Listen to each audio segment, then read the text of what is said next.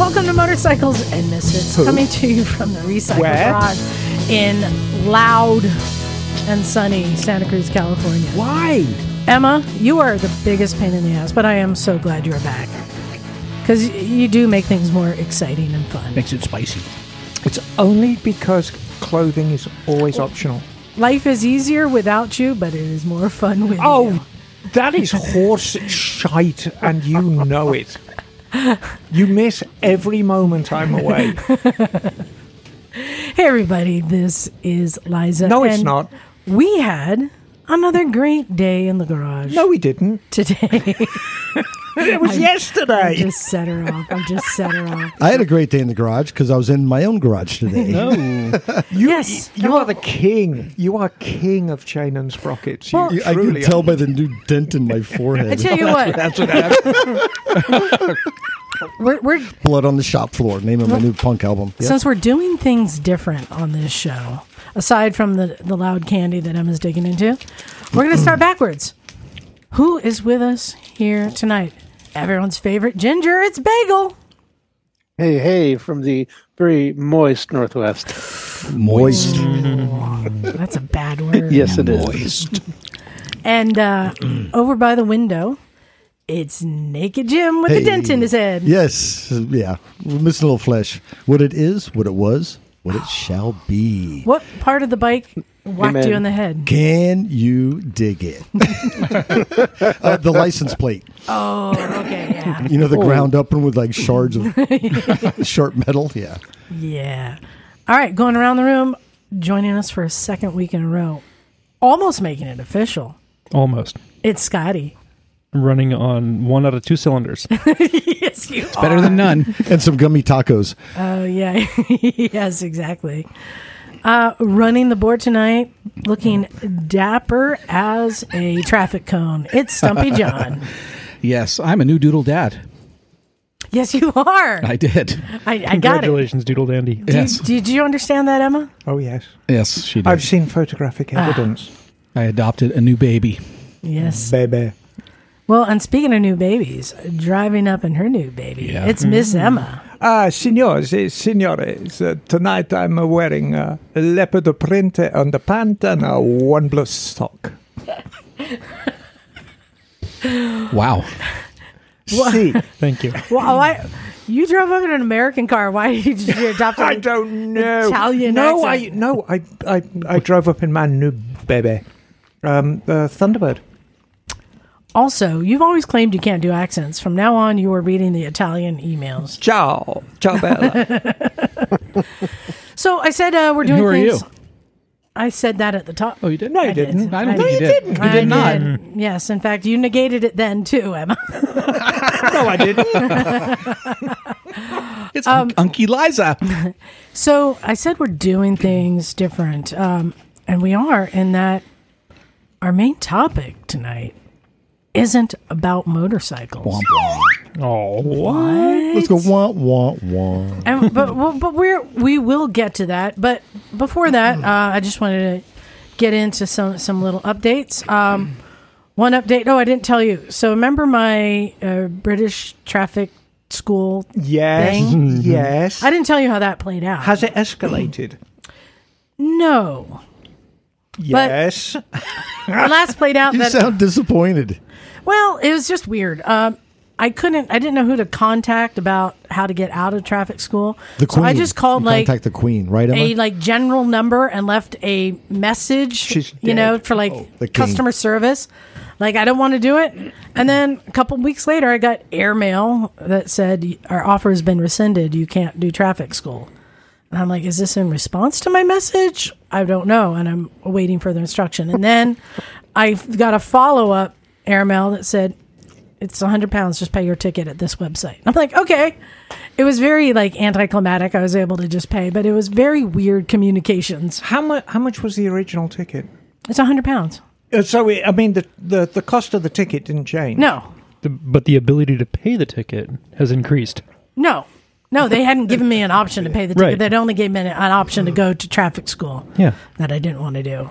So hundred pounds. yeah, 100 pounds, done, paid, done. Wonder I what- mean- how that compares to here. So what, like 130 bucks? What do you, what do you get for a speeding ticket here? I wonder? Well, it depends how fast You would were not pay that much for doing 28 miles per hour anywhere here. Hmm, okay, just curious. It- So- so anyway, so that's done. So just that update. Um, so hundred pounds will buy you a couple of doner kebabs, chips, and a bottle of gin, and uh, something nice for dessert. So yeah, big night out, I suppose. So another update is, um, oh, then Jim, remember uh, you got a message from me the other day saying, "Hey, are you around?" Yeah, was that Friday? Yeah, I Yeah. didn't, and you're like, "No, I'm not." Why? I didn't say, but it was because the Niken took a nap in the parking Oh, lot. laid right over. Funny Yeah, enough, yeah. I saw the duct tape on the saddlebags, and I thought, "Oh no, what happened?" It took a nap. It- were, it- were you making a right hand turn? No, I was just backing it out. Oh, you know how you lean into the seat to back it out, Mm-hmm. and I get to the final, like just making the turn, and it just went over the other way. How many That- that's times? How many simple. times did you drop the Africa Twin in the driveway? I almost got crushed once, but I caught it. So none, huh? Yeah. Um. So it just yeah, it just went over the other What way. you need is another wheel. and I could not Fourth one. lift it up Sidecar. at all. Really? Both wheels are in the, in the air. Oh shit! That thing's probably heavy. Yeah. But Um, both front wheels were up in the air. Actually, no, just the the f- one on the outside one. Was it It's on up the in engine? air. Was it on that engine, engine guard? Yeah, the engine guard, the So it did its the mirror thing. folded up. The I mean the the bar end got a little scratch, Mm-hmm. and those semi hard bags just kind of crushed like an aluminum can. Mm. Um, it had already been cracked before. Yeah, yeah, it had yeah. been falling But the fairing didn't crack, mirror didn't break No, anything. nothing, oh, so that's that's not but bad. I could not budge it. That's interesting. I could not budge it. So then I It's a good started, reason not to take it off road. I'm like, all right, I got a, like a, a eight foot long two by four and stuck it under there. I'm trying to like prop it up and shove like a shop stool under it, like Right. anything to get it up in increments. And I was struggling, so I ended up getting that the short jack that we have there Yeah, the- yeah. the sh- for like you know lifting up bikes. Yeah, the floor jack. Yeah, and I got it just below the the tank is a frame rail because it's a tubular frame, right? Like a, tra- a trellis style. Yeah, yeah. And I just started jacking it up, jacking it up, and I got it up a good ways. I still couldn't get it up from there, and I got the jack up all the way, and so I just started sending messages. Hey, who's home? I was home. You never called me. No, because Evan, our neighbor, he Oh. was home. So he came out and helped me lift it. And once you get two people on it, it went right up. And having it already kind of lifted up. But that is But- so interesting because when you ride it, I mean, you were aware that it has a little more extra weight than um, a conventional motorcycle, but it doesn't seem that. Is it the weight or kind of the geometry of it? Kind of. I think it's probably the geometry, Jim. Oh, Because there's a bunch of that uh, linkage stuff that's pretty up high in front. Mm, okay. Yeah, it's once you get that second wheel down, there's so much weight to lift from there. Uh, anyway, um, so yeah, so I, I had to get help, but it took a little nap. It's okay, um, but I do have a fascinating DMV story. So I had to take it to the DMV to get it registered. Because you bought it with Arizona plates. Arizona plates and to bring a bike into California that um if it's under how many years or under 7500 miles and it comes from another state you can't do it unless it is a California model. Mm-hmm. So you can't bring in a 49 state bike until it has 7500 miles. This bike had 6900 miles. But it's a 50 And- state bike. And well, I wasn't sure. And I went to the DMV earlier in the week to do a little re- recon. Like, what do I need? What do I got to bring? C- can you tell me if it's a 50 state? And they were like, uh, well, when you bring the bike in, we'll inspect them. Oh, so I need the bike here. You didn't tell me that when you gave me all the forms when I said, what do I need? Oh, yeah, you need to be bring the bike in. Okay. So it was pretty simple. Filled out a form, went, rang the bell. Guy comes out, inspects it. I'm like, is it a 50 state? Is it a 50 state? And he's like, take this inside. They wouldn't tell me. Were they were they looking for like a number or something? How do they looking for a sticker. It's it's A there's a sticker? sticker, and it's Okay. it's quite a sophisticated sticker. It's an aluminized sticker, and it simply shows a um, schematic of the emission controls on the bike, and then it'll either say 49 state or 50 state, but it's finding the bloody thing in the first place. Um, I fell foul of it with my Harley um, when I got it because it was under the 7,500 miles and it was a 49 state bike. So I had to do a little bit of um, funny stuff. Well, and what was interesting while I was waiting for the inspection, there were also people getting in line to take their driving tests. So a lot of young people, and the car in front of me, uh, the guy got out and he's like, "Hey, what is this thing?" And I'm like, "Hey, it's a guy who's been by the garage." Oh, right. and he was there with his daughter, who she took off to do the test, and we're talking about the Niken, and then. A few minutes later, he sees her playing. Oh, there she is. Oh, it's too soon. oh, no. Oh no! Oh, no. Oh no! It's kind of like such. It's so tragic to sit there and watch people coming back from their tests. It Having- really is. And you Having know, known they failed. yeah. I want to um, put away a myth that a lot of my friends, especially my English friends, think it is very, very easy to get a driving license in California. And I will concede it is easier to get a license here than in Europe. Oh yeah. However, it's no cakewalk. You really need to bone up. You need to know the highway code, and you need to know what you're doing. You know, you can't just take it. You're not going to pass. Um, you, Yeah. you, you actually need to be a reasonable driver. And if you're a commercial driver like me, I mean, my God, you've got to jump through all kinds of hoops. Yeah. So I got finally got the inspection. I got the paperwork. Now DMV, and I think in every state is known for being time. Yeah, not being on, very on time. So the first step, you got to go into the to the pre guy who gives you make sure you have your paperwork, gives you a number. Do you have your papers? And you, so you got to get in line in that line. So papers. I go to get in the line. There's no line. Ooh. There's no line. well, that's cool. I just walk right up to this guy at a little portable desk, and, I, and he goes, "The paperwork." I hand it to him. Okay, you got this. Okay, yeah, yep. Okay, you got this, and he goes, "All right, you're number one forty nine. They just called you at window ten. I'm like, "What? wow. What? That's never happened before, ever." And I walk over to window ten cautiously. I'm like, "One forty nine? She's like, "Yes." I'm like, "Oh my god! I want to like post on social media or something. This has never happened." Should have She bought was a Your lot. winner. She got a lot of tickets. She was laughing. So that was the first time ever that as soon as I walked in, I was able to go right up to a counter, easy transaction, no problem. It's And it all- was a all done. 50 state and it was a fifty state. But I was like waiting for like the like. uh, Is somebody going to tell me? Is I- somebody going to tell me? I have heard this many, many times before that the pandemic actually fixed the DMV. oh, maybe. How's that? Well, because the DMV was closed for in person People got used to online. um, for so long, people kind of got used to the doing stuff online, and it's never right. it's never returned to pre-pandemic levels. Never, because I mean, I remember the DMV in Seaside at my neck of the woods. You'd have to go there at like seven o'clock in the morning. The line would al- already be down the street. Even pre-pandemic, our little DMV here in Capitola has always been pretty good to me. I found them pretty Right. easy and efficient. So it was yeah, it was good. It was quick. It was easy. Bing bang boom, done. And now you've got your Cal plates. Coming Cal plates. But now one more thing. So um, I did a little bit of riding on Friday, and I decided there's some things that the Niken needs. Okay. Is it like the complaint department? No. Needs another wheel. No.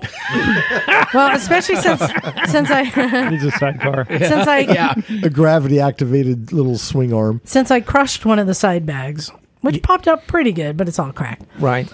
I decided I'd rather have a top box. And it comes with a grab rail that has three holes in it to attach a mounting plate for a to support. Yeah, it So I looks go- like it's looks like it's ready for one. So I go on to Yamaha's website, find oh there's my grab rail and there's the oh out of stock. Mm, wow. The top box mount out of stock. No no problem. Go to eBay, go to Amazon, go everywhere. okay. Ch- looking for aftermarket companies. Did they ever make it? They did, but there's none I bet available. Givi do one. Did they just market no, it? but I want to get the manufacture it? Yamaha. Um, I need to get Like the Yamaha, Yamaha one, OEM the OEM because it fits the OEM grab bar and it fits the OEM bags. Oh, right. Gotcha. It all goes together. Um, and uh, none available. Can I have, can I have a lozenge, So, John? guess where I found one?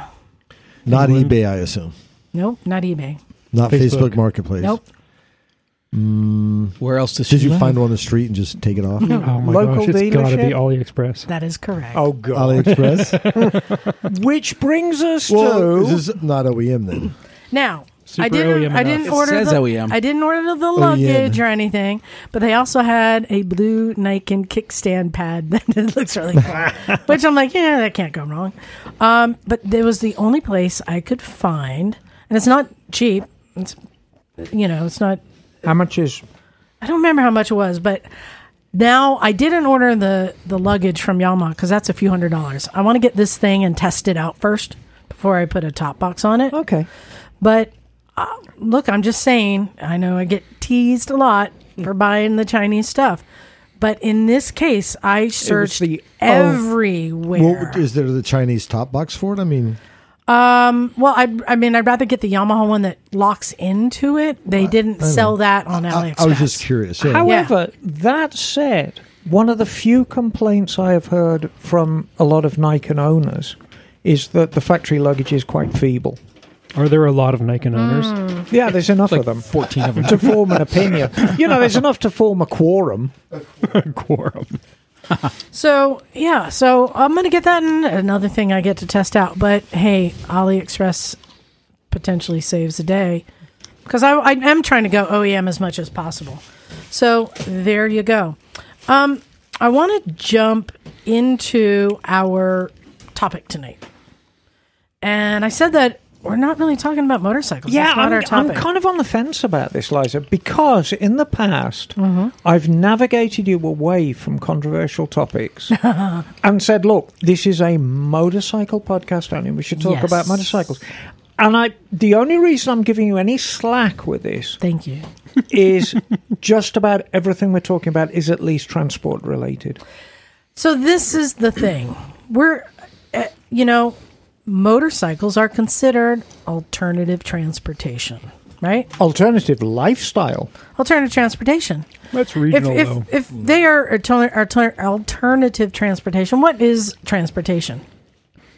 Usually it's just cars. That's referred to as, and then everything else Here is in alternative, California, right? yeah, it's cars. It's cars. Everything else. So I thought it would be interesting to talk about alternative transportation, most specifically Santa Cruz. Because we are a podcast out of Santa Cruz, and how Santa Cruz has changed the world in so many different avenues of alternative transportation. Um, and I'll, I'll be honest, Scotty, Yes. uh, a big part of this is because of you. This topic, this What? a- I didn't know. It. Oh, well, I've made a mistake. you have worked and do work. I do. some of the It's true. places on this list. I, and this got- is we. This is going. I'm just going to say it. We are bragging about how awesome Santa Cruz is, It's rad. and it's pretty amazing that if you were to describe Santa Cruz, it's beach culture. We got the boardwalk down the street. You know, it's hippies. Redwoods. yeah. You know, Vampires. redwoods, vampires. a lot of um, tourists. tourists. um, and just talking about industry. just homeless people on the street. Mm-hmm. We've got just to paint a picture for anyone who hasn't been to Santa Cruz. From here, where we sit right now, it's about a 39 second ride to the beach and about a four minute ride to the first twisty in the redwoods. Yep. yeah, twisty mm-hmm. two lane in the redwoods. I mean, we really Yeah. have amazing riding. An hour and a half south of San Francisco, which is one of the world's great cities. And Yep. Hour from Big Sur. and I was speaking with a friend recently. Is like we're not on the way to any place. We're just kind We're of the destination. That's True, that's we a are good the, point. We are the place. We if you're going to get here, you're not coming That's by true. accident. Well, I mean, Sa- Santa Cruz really is uh, a town along Highway 1. But if you look at the history of Santa Cruz, you see Santa Cruz had a really profound effect on the town. If you go pre UC Santa Cruz, um, which is the early 60s, Santa Cruz was just a very sleepy little beach Well, way town, before that, we were the state capital for a minute. Right. Yeah, just for a minute, though. Well, and the, Um, the industry here was based on redwood. right, um, exactly. Well, a lot of But then- agriculture. forestry, farming, yeah. And, and, farming. We're at the top of the the Salinas Valley, and a lot of the nation's Right. vegetables come from here. The Monterey Bay feeds that. Fishing. We, you mentioned UC Santa Cruz. UC Santa Cruz, their mascot is the banana slugs. Go slugs! And here's here's a very very interesting fact about UC Santa Cruz that not a lot of people even in Santa Cruz know. Um, and the only reason I found this out was from an ex-partner who actually attended at the time. So UC Santa Cruz never intended to be as big as it is.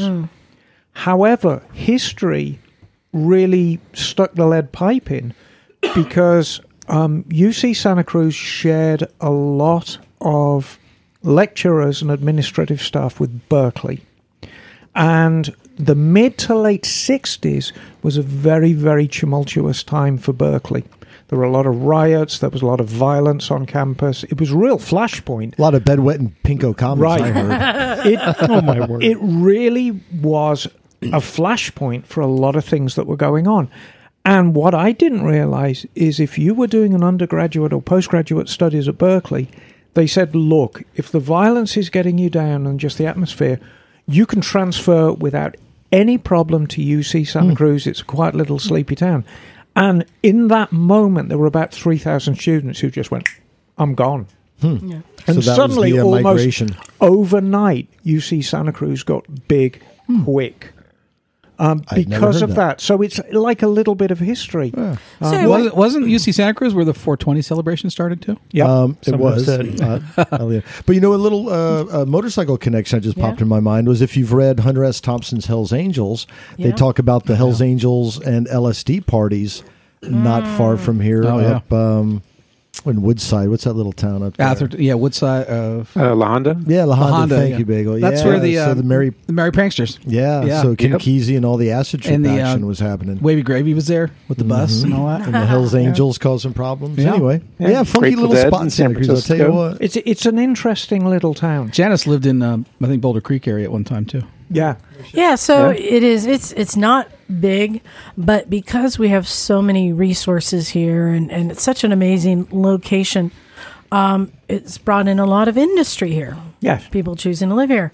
So let's let's go back. Let's do some. Let's do some of the old ones. Everybody, get Going your back history hole ready. to, we're all going to be sharing some stories Sorry, about Bill different companies. I think Emma. Which one is older, yours or mine? Why don't you you want to start with Yeah, I'm, I'm going to start with Plantronics, and Plantronics is an interesting company. Um, it's really the vision of two guys, um, and they were pilots, and their names were Keith Larkin and Courtney Graham. And it surprised me when I actually found out about the history of this company that it was as old as it was. And it was really founded in 1961. Hmm. And these pilots were very, very dissatisfied with the headsets that were available for pilots at the time. As hard as it is to believe, you know, you see the old Hollywood films where pilots actually have headphones on and they pick up a handheld mic mm-hmm. and take their hands off the controls. that was a reality right up until 1961. And the company that really led the charge was Delta, of all people. Because Delta Yeah. had just put in an order for some new DC 8s, which was like the competitor for the 707. I mean, it was very much a very modern jet aircraft. and what what did you have a year about 61. sixty one? Okay. Um, and they wanted, you know, better gear. Because, I mean, the idea of a pilot flying a jet aircraft and then reaching up and picking up a microphone and, you know, you know, it was a bit mm-hmm. incongruous. So they reached out for a lightweight headset. And these two cats came up with the beans. And they came up with a lightweight headset, which they've constantly refined over the last 60 years. Was the first headset called the Beans? It was called the MS-50, which sounds like a Los Angeles street gang, but nevertheless, Was Um, it integrated into the helmet to you? well, no, this is for airline Ah, pilots. okay. They don't wear helmets, darling. Well, okay. But they their headsets Should. did end up in a type of helmet. Oh, Um, The following year, in '62, they went to the moon. what? Well, they orbited the moon because we didn't actually land on the moon till 1969. but uh, the Gemini program, which predated Apollo, um, again, they were looking for lightweight headsets. And the story goes, um, and it was Grissom, I think it was. Where is he? Yeah, Gus Grissom. Um, he left his standard NASA, NASA issue headset behind in the capsule when it splashed down, it sank. Oh, okay. And he needed another one quickly. And so he got a Plantronics one. And everyone liked it so much. So from that point forward, all the astronauts had Plantronics headsets. Fascinating. And it's just one of those quirky, fascinating. Um, Houston, we have a problem. Everyone knows that line. yeah, yeah. That Need a was headset quick. spoken. Spoken over that a was Plantronics spoken headset, yeah. over a Plantronics headset. And the most famous one of all, though. Is one, One giant, small step. one small step for man, one giant leap for mankind. Again, Plantronics headset. Really? So it's one of those quirky things from humble beginnings. But the thing I like the most about this, it's just the vision of a couple of guys, a couple of pilots. Like, this is just mm. clunky. And, you know, and it kind of dovetails into my Thunderbird. This period in American history, 1960, 61, 62, right up until the assassination of JFK in 1963. This is, I, I, I don't know whether you'd call them the Camelot years, but it's a very, mm-hmm. very interesting period in American history because they were just, the sky was the limit. The I mean, inno- innovations were on fire right there. Right, If that's what you're referring to. Like we would, we were talking about Edwards Air Force Base, and look at the aircraft that were being built during that period. They were turning out the craziest stuff left and right. And actually, it wasn't just in America. If you look at some of the British aircraft designs from the early 90s, it's just crazy stuff. It looked like it belonged on a science fiction movie. And it was just a period of time when it doesn't matter. If you can think it, you can build it. So it was. It's a very, very interesting period and a very, very interesting company. And they're still based right here in Santa Cruz. Um, actually, did they move to Scotts Valley yet? Because they were. I yes, they did. They, yeah. they, uh, They're not well, by they- Costco. Yeah, because uh, you Yeah. guys took their place, right? we- yeah, right. my- my they were on organization Encinal Street for a long, long time. And the reason I know that is because I worked for Santa Cruz Metro for a while. And they were right across the administrative office, were right across the street from Yep. Plantronics. Plantronics has merged and gone on to do other things with uh, Polycom and uh, HP, Yeah. Hmm. and now they've they've moved up to Scotts Valley, which for those of you who are not close to here is like five minutes up the road. Yeah, I mean, it's, it's very much Santa Cruz County. But um, Interestingly enough, we're going to come back to that campus, though, that they had. it's a cool it's a cool office. It's, uh, that office says we're going to come back to that later on because now someone else moved in there who's on our list. there you go. But um, what I have on my list, let's go back, goes back a little bit lo- longer. 1957. Oh, so right around that time. 1957, a little company called Lockheed bought some land in the Santa Cruz Mountains.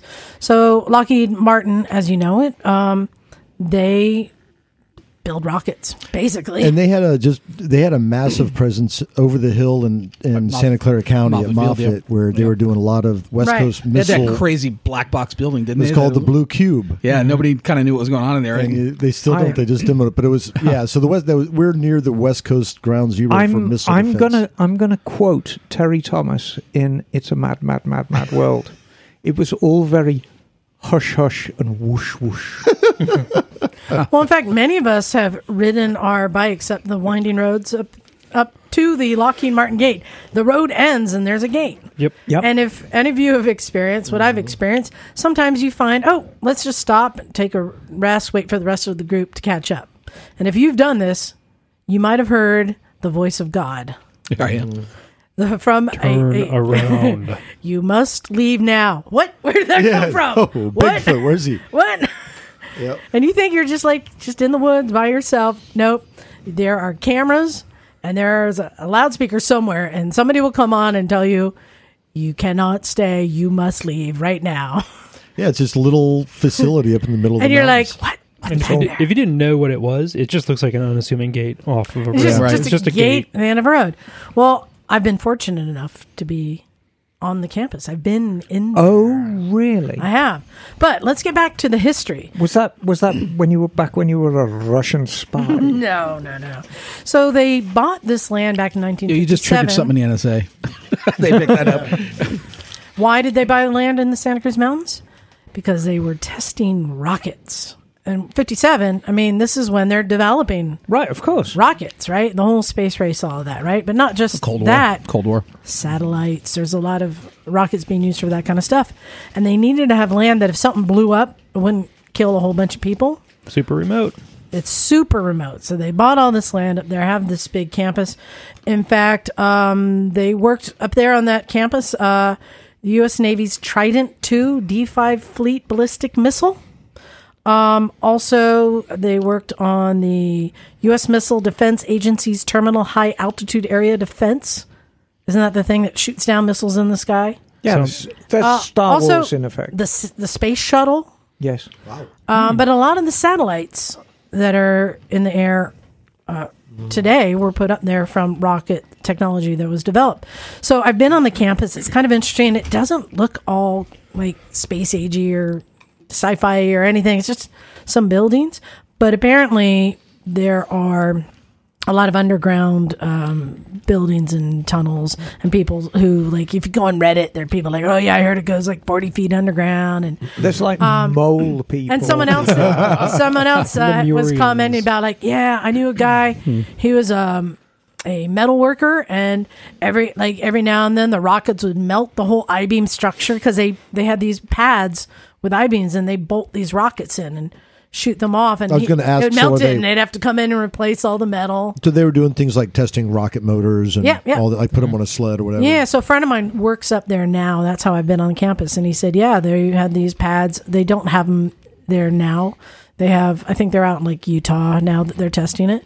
But they would test the big rockets. They bolt them down and test them. So uh, what's interesting? I've been on the campus, and there's just some buildings, but when you go in, you have to hang a flag on the door so that they know somebody is in the building. It's just part of the protocol for if they have to evacuate stuff. Hmm. So they just know where people are. And I was telling you, I saw a on display. They have part of a missile, like a section of a missile, and I'm going to try and describe what I saw, and I may be doing it wrong, but it was. If you imagine just a big round section, like just part uh, of the missile out of the middle, and like it had a slice of sausage. yeah, and it had running all around the outside of it stainless steel braided brake lines. It looked like Yeah, yeah. hy- hy- hydraulic lines running all over it, and it was explained to me, and that's where I might get wrong, but I'm going to try that because electronics can be knocked out. That this uses these small explosions that force pressure through bra- these braided lines to communicate to different switches. Does that make any sense to you? Yeah, I guess. Yeah, Yeah. it's triggers a little, All that stuff's very analog. very analog. Yeah, all that missile stuff. Yeah, kind of fascinating. So anyway, um, Lockheed Martin right here in Santa Cruz Mountains, and Very and cool. A lot of A lot of those little explosive bolts and little small Uh-huh. charges are made just down in um, Hollister. Hollister, yeah. Yeah. Oh, yeah. really? there you go. That go. little place on the right as you're going towards Hollister Hills. Oh, I didn't know that. yeah, yeah. Well, right. someone was killed there not too long ago. well, Yeah. we, we've By got an exploding bolt. so, mm, Some kind of I think it was for a passenger Thing, airbag. Oh, wow. we've got so many different things. Jim, I'm, I'm trying to kind of go from old to new, but it's so hard because long history. But I think yours goes back pretty far. Yeah, hang on just a second. But I was going to say I was going to go back even further than Oh. both of you. Oh, Where was surfing invented? Well, not here. We know surfing is, of course, invented in Polynesia. Right. But the surf, the first surfing happened here in Yep. Santa Cruz in 1885 by three Hawaiian princesses Yes. who surfed the mouth of the San Lorenzo River on planks. It was the first time on the mainland, right? Yes, Yeah. Yeah. yes, yes. So that's that. Um, surfing, that's alternative transportation. True. Yeah, it's a generous definition of transportation, but I'll take it. I was going to talk a little bit about Jack O'Neill. Um, Yes. And Oh, you know, Jack O'Neill, he's a surf uh, surfboard and surf uh, gear or clothing, whatever, pioneer. He had that patch. He looked like a pipe. He had a patch. He did lose an eye a little Well, Well, later. and, and oh, eventually motorcycle. I'm sure you're going to get to it, but a lot of I have a lot of O'Neill gear. Different. Oh, it's different. Yeah. Yes. Yeah. Different I spelling. thought it was the same Yeah. company. No, E A and E IE. Oh, I yeah. am Yeah. stand corrected. Yeah, so there's Jack O'Neill surf dude, and then there's O'Neill um, motor, motorbike stuff. And uh, anyway, Jack's he didn't invent the wetsuit, but he did a lot of uh, refinement I to thought it. he did. No, they give credit to somebody else. Um, Oh. But anyway, did a lot of refinements to the wetsuit and really populi- popularized you know, cold weather surfing in a lot of ways. But instead of talk, but a fascinating character. Check him out. Um, Jack O'Neill, uh, famous Santa Cruz local. But I thought I would talk a little bit more in the motion into things. So, as most people probably know, besides vampires, Santa Cruz is known for surfing and skateboarding. Yes. Yeah. Right, so we have NHS, a, right? NHS, right, is the- one of the is the original skateboard company out here, and uh, so a lot of skateboarding goes on here out here. Definitely part of the culture, um, especially if you ever see any kids between the seven, ages of like seven and fifteen year olds on Mm-hmm. on skateboards. cut them a wide berth. The groms get a little crazy, but um, uh, anyway, so uh, a rich culture of skateboarding. So bear with me, and I will make the nexus to the. Uh, I would just like to say in Transportation part. 1976, I got my first skateboard. It was the Big Banana. I was gonna say the banana. I had one of those. I had that. Yep. It was all hard plastic, right? yeah. Yeah, yeah, yeah. Thought I well, was the king of the street. slightly prior to that, in 1973, three dudes, uh, Richard Novak, Doug Haut, and Jace um, Shuirman, three surf friends from Santa Cruz, teamed up to start the company Scotty just mentioned, NHS. So it was their surnames is how they came up with the, the, the name. And you also might recognize Doug Haut, who went on from this and created his own surfboard company, Haut Surfboards. Anyway, um, but in the beginning, they were starting to make surfboards back in the early 70s, and they were having a hard time making things afloat. But a Hawaiian friend came up to him and challenged them with a bunch of extra fiberglass he had to make 500 skateboards. Oh. Right? So the first ever Santa Cruz skateboard was in uh, was in produced in 1973. So they made 500 out of that first batch of uh, fiberglass and resin and sold them immediately. So from that moment on, uh, this the Santa Cruz it, it became a uh, a symbol of skateboard culture, right? Uh, nestled here in Santa Cruz. Uh, the first Were they the first one to come up with the fiberglass um, skateboard? No, but close. Okay. we're getting there. They may have been, but not not that I know of. But there's a thread here that that things may not have been invented, but were definitely refined. Ah, yep, you're catching on to it here. Um, so, uh, yeah, and then going, Doug Haut uh, was eventually in, introduced into the Surf Builders Hall of Fame for his, skate, uh, his surfboard building. So, anyway, um, originally the skateboard wheels had the old bearings in them that would kind of you'd stick in, in there and they'd fall out and go flying everywhere and all that kind of thing. Well, the big change that happened that came from NHS was uh, they. Uh, anyway, hang on just a second. What, what, in, with the integrated. Yeah, yeah, yeah. So, um, okay, so but, so anyway, up, up until that point, every wheel, including the Cadillac wheels, just had the loose ball bearings in the wheels for this to spin. But the birth of the Road Riders was un- unorthodox. So the Road Rider skateboard wheels are what they came up with. So one day, while Richard and Jay were assembling loose ball bearings onto the trucks, something happened that wound up changing the entire skateboard industry. Yeah. And by accident, Jay spilled a wooden cask of 100,000 individual loose ball bearings. Oh, jeez. Oh my god! so then uh, they had a, a friend of theirs called uh, Anthony Roderick came into the shop, and he was from a Rhode Island company called Quality Pod- Products, and he had a sealed precision bearing in his hand. So they were thinking if they could put these precision sealed bearings into skateboard wheels. So lo and behold, uh, with Quality Productions heading up in production, they started making the Road Rider precision skateboard wheel uh, in 1975, and then sold a million sets worldwide. So again, they didn't invent the ball bearing uh, for skateboards, but they didn't refine it to the modern proceed, the modern machine precision ball bearing. Innovate, Sealed. refine, mass market. Exactly. Yeah. So anyway, that was my two cents. Was Well- it's all about ball bearings. I wanted to To throw in Chevy about Chase. the Santa Cruz skateboards, mm-hmm. The what they did to really change the world. We invented hoodies. Nope. But I believe that Santa Cruz Skateboards is really the first company that used artwork and and clothing to bring skate gear to the main to the main population. That's and a lot of that is because of yeah, Jim Phillips. Jimbo Phillips. Right. Well, there's two. Don't get them confused. There's Jim and Jimbo. Okay. So, so Jim Phillips was the original guy in the '80s that came up with what everyone knows Are they related? is the yeah The screaming hand. the screaming hand. So if you've ever seen anything from Santa Cruz, you've seen the screaming hand logo. So he developed that. I want to say sometime in the '80s, and Yeah. then since that time, and, and became a graphic artist for NHS Mm-hmm. and himself. Very popular in Japan, by the way. and if you can get any Jim Phillips stuff in Japan, it's worth a lot of money. Um, but then his son now, Jimbo Phillips, is also a graphic artist and a super cool dude. I know him; our kids are the same age, growing up and stuff, and lives in town. And he's kind of taken the mantle um, and has run with it. So Jimbo Phillips, you'll see a lot of his graphic art on skateboards. Socks? Didn't you get some socks? Yeah, I have Jimbo Maybe You'll see it on merch socks, socks. and other things. But I agree. I think that NHS was hugely, hugely responsible for bringing skate culture to the masses. Yeah. And I was going to say, I mean, it's really selling that lifestyle, you know, and that's what it was all about. Is this whole skate culture and skate lifestyle? hmm Yeah, and NHS is still alive and happening down Oh, in yeah, downtown absolutely. over in the midtown area. Are they still over in the old cannery? I think so. Yeah. Yeah. All right, uh, yeah. How about John? You want to share something? Yeah, I did a. Um, sorry, I'm getting over a cold, everybody. so I uh, I did a bit of a deep dive on Fox, which I learned a lot. Fox is an interesting one. Yeah, so I feel like This this, is this is a potential history hole for Emma in the future, um, because just, we're just going to scratch the surface here. But so uh, some folks may not know that there's two Fox companies. One is Fox Racing, actually called Fox Head now. Um, that was founded by Jeff Fox, uh, and they primarily focus on action sport gear, uh, protective equipment, and things like that.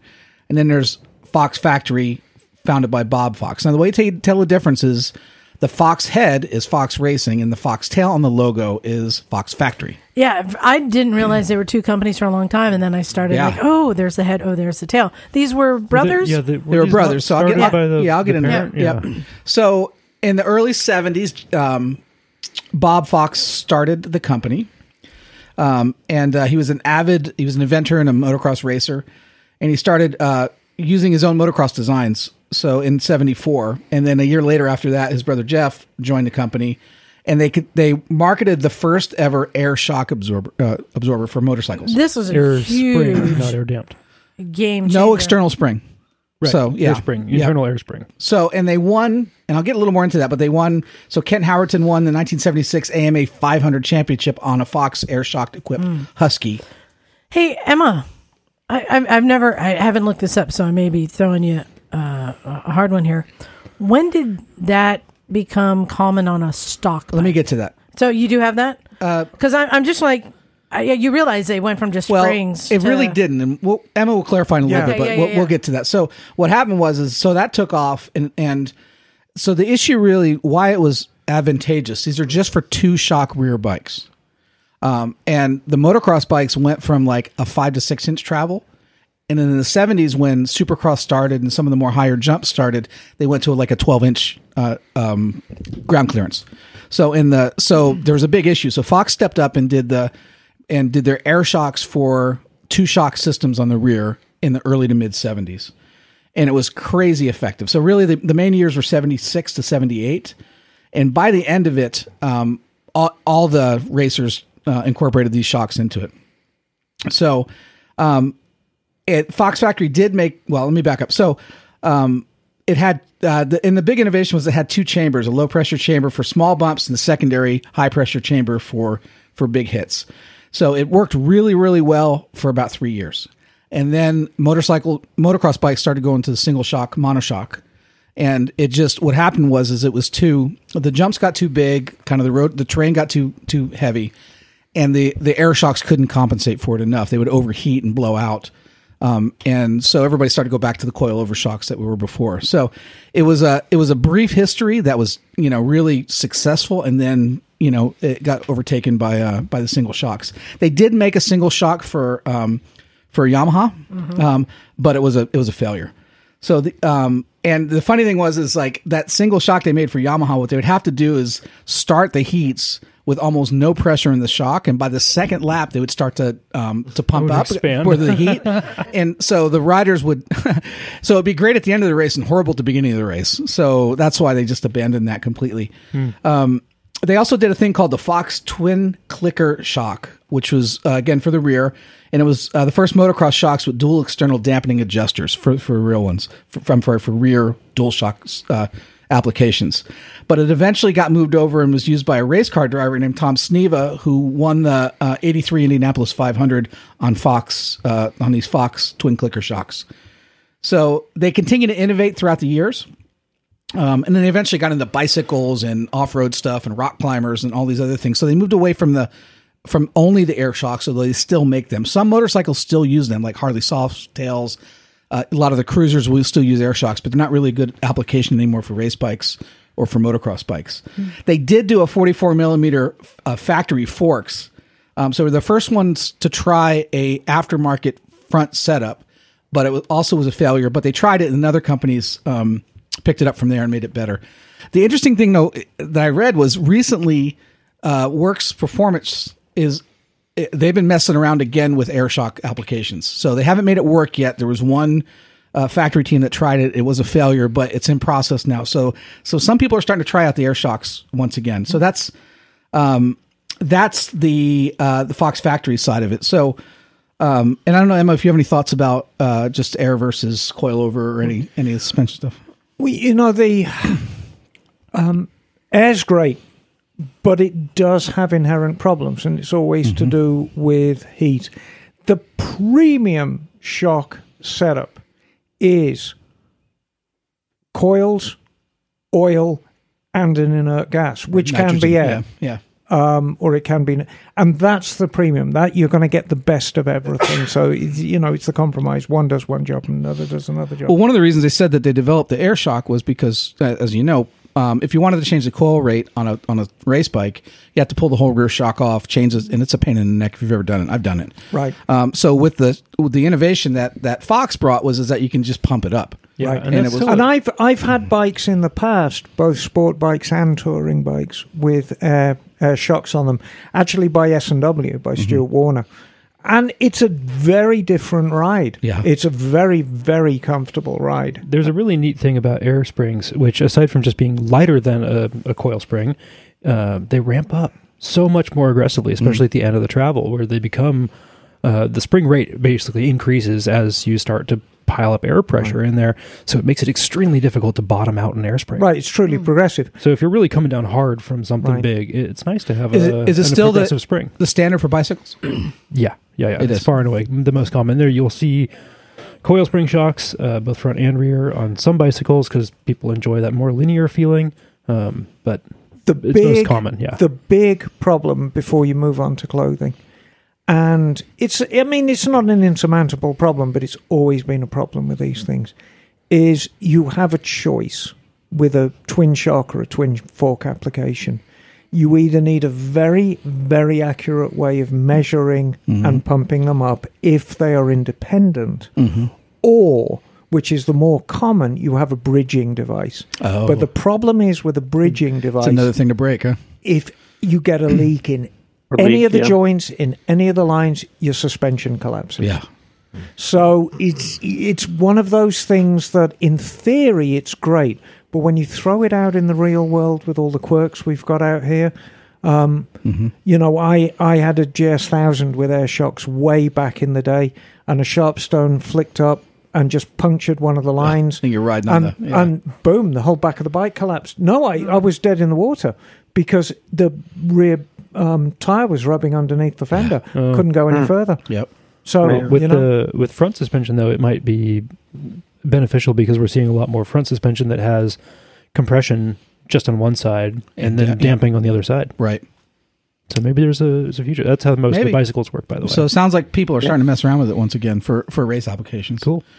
So the brother Jeff in '77 um, decided he would he would switch off and focus more on apparel, and he created his. Uh, and the first thing he did was created his own professional motocross team, Team Moto X. Is this head or tail? This is this is head. Okay. yeah. So Fox Racing is now Fox Head. So it's- is got it, brilliant okay. how they split it off. Yeah. So they uh, so they got real involved in motocross racing, and but ultimately what they did was um, uh, they started doing. Uh, sorry, let me get back to my notes here. T-shirts. They Uh, yeah, cool so t-shirts. so they started doing t-shirts and, and apparel, and it got really hot. So, and a lot of the um, the racers really wanted their stuff. It was known to be very durable, um, and and a lot of really great colors, which wasn't available before that. So, so Fox Head started out, you know, with nothing, but then grew to be one of the largest apparel um, manufacturers for motocross, and now for bicycle and some of the other applications too. Um, in terms of where they're at now, they're uh, uh, both started kind of locally um, between here and, and over the hill into the Bay Area proper. Um, and they've grown. Now, uh, Fox Factory is based, uh, it was bought by a private ec- equity company. um, and they're based out of Duluth, Georgia. Although they do still have uh, a presence here in Santa Cruz. And the Fox factory was bought by uh, by Vista Outdoor, who also owns Giro, which I know Scotty will talk about in a minute. Yeah. and Bell. So they own they own Giro, they own Bell, And Fox. they own Fox Head, they own Remington and Savage. Um, They've sold off their firearms. Oh, they did sell yeah. to firearms. Okay, interesting. So they had that. I think they did during the one of the school shootings. They fin- finally sold that off. I don't think they care about that. Yeah. So, um, but you know, they were bought out by like a half a billion dollar private equity firm, and, and did so. The Fox brothers did really well, and uh, they're a, a Santa Cruz legend and uh, Santa Yeah. Cruz uh, success stories. Absolutely. And- and definitely. I mean, and change the sport in you know mountain biking and and motocross.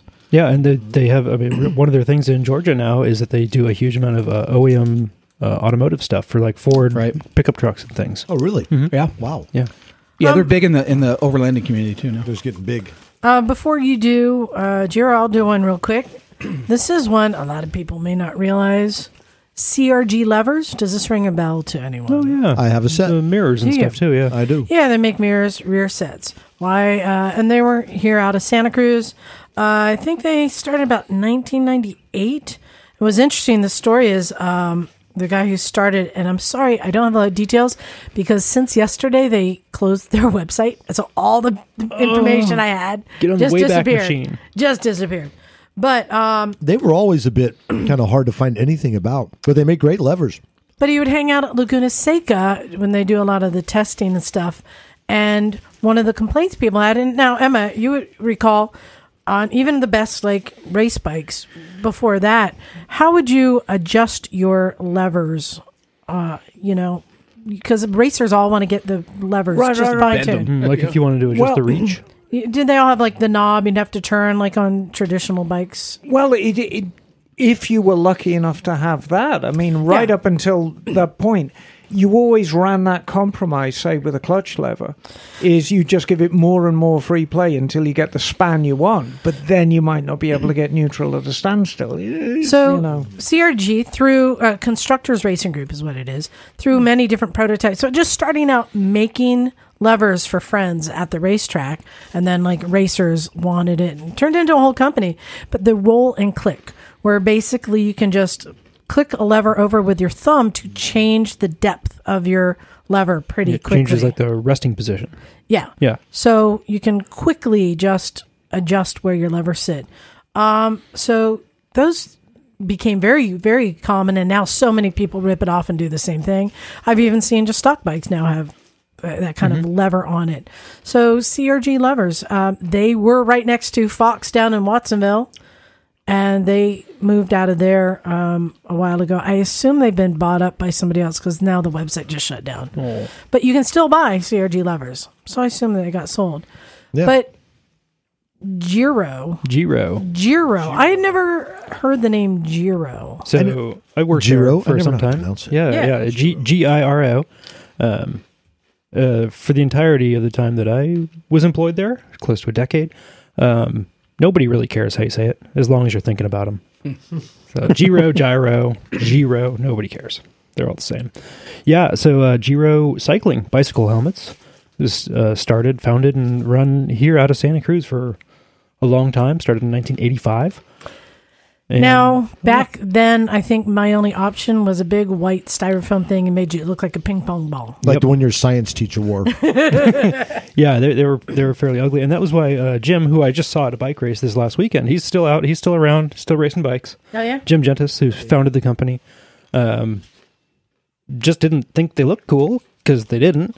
So he made some good looking ones. Uh, started off with an aerodynamic sort of advantage racing. It was called the Advantage. Is that the crazy one with the point on the Yeah, with a back? big old point in the back. Oh, Um, wow. that was the very first product, and then very shortly after that, they they brought in some really cool style, and and uh, it seems so obvious maybe at the time or in retrospect, but adding colored panels on top of a helmet totally changed the visual perception of the size and shape of the helmet,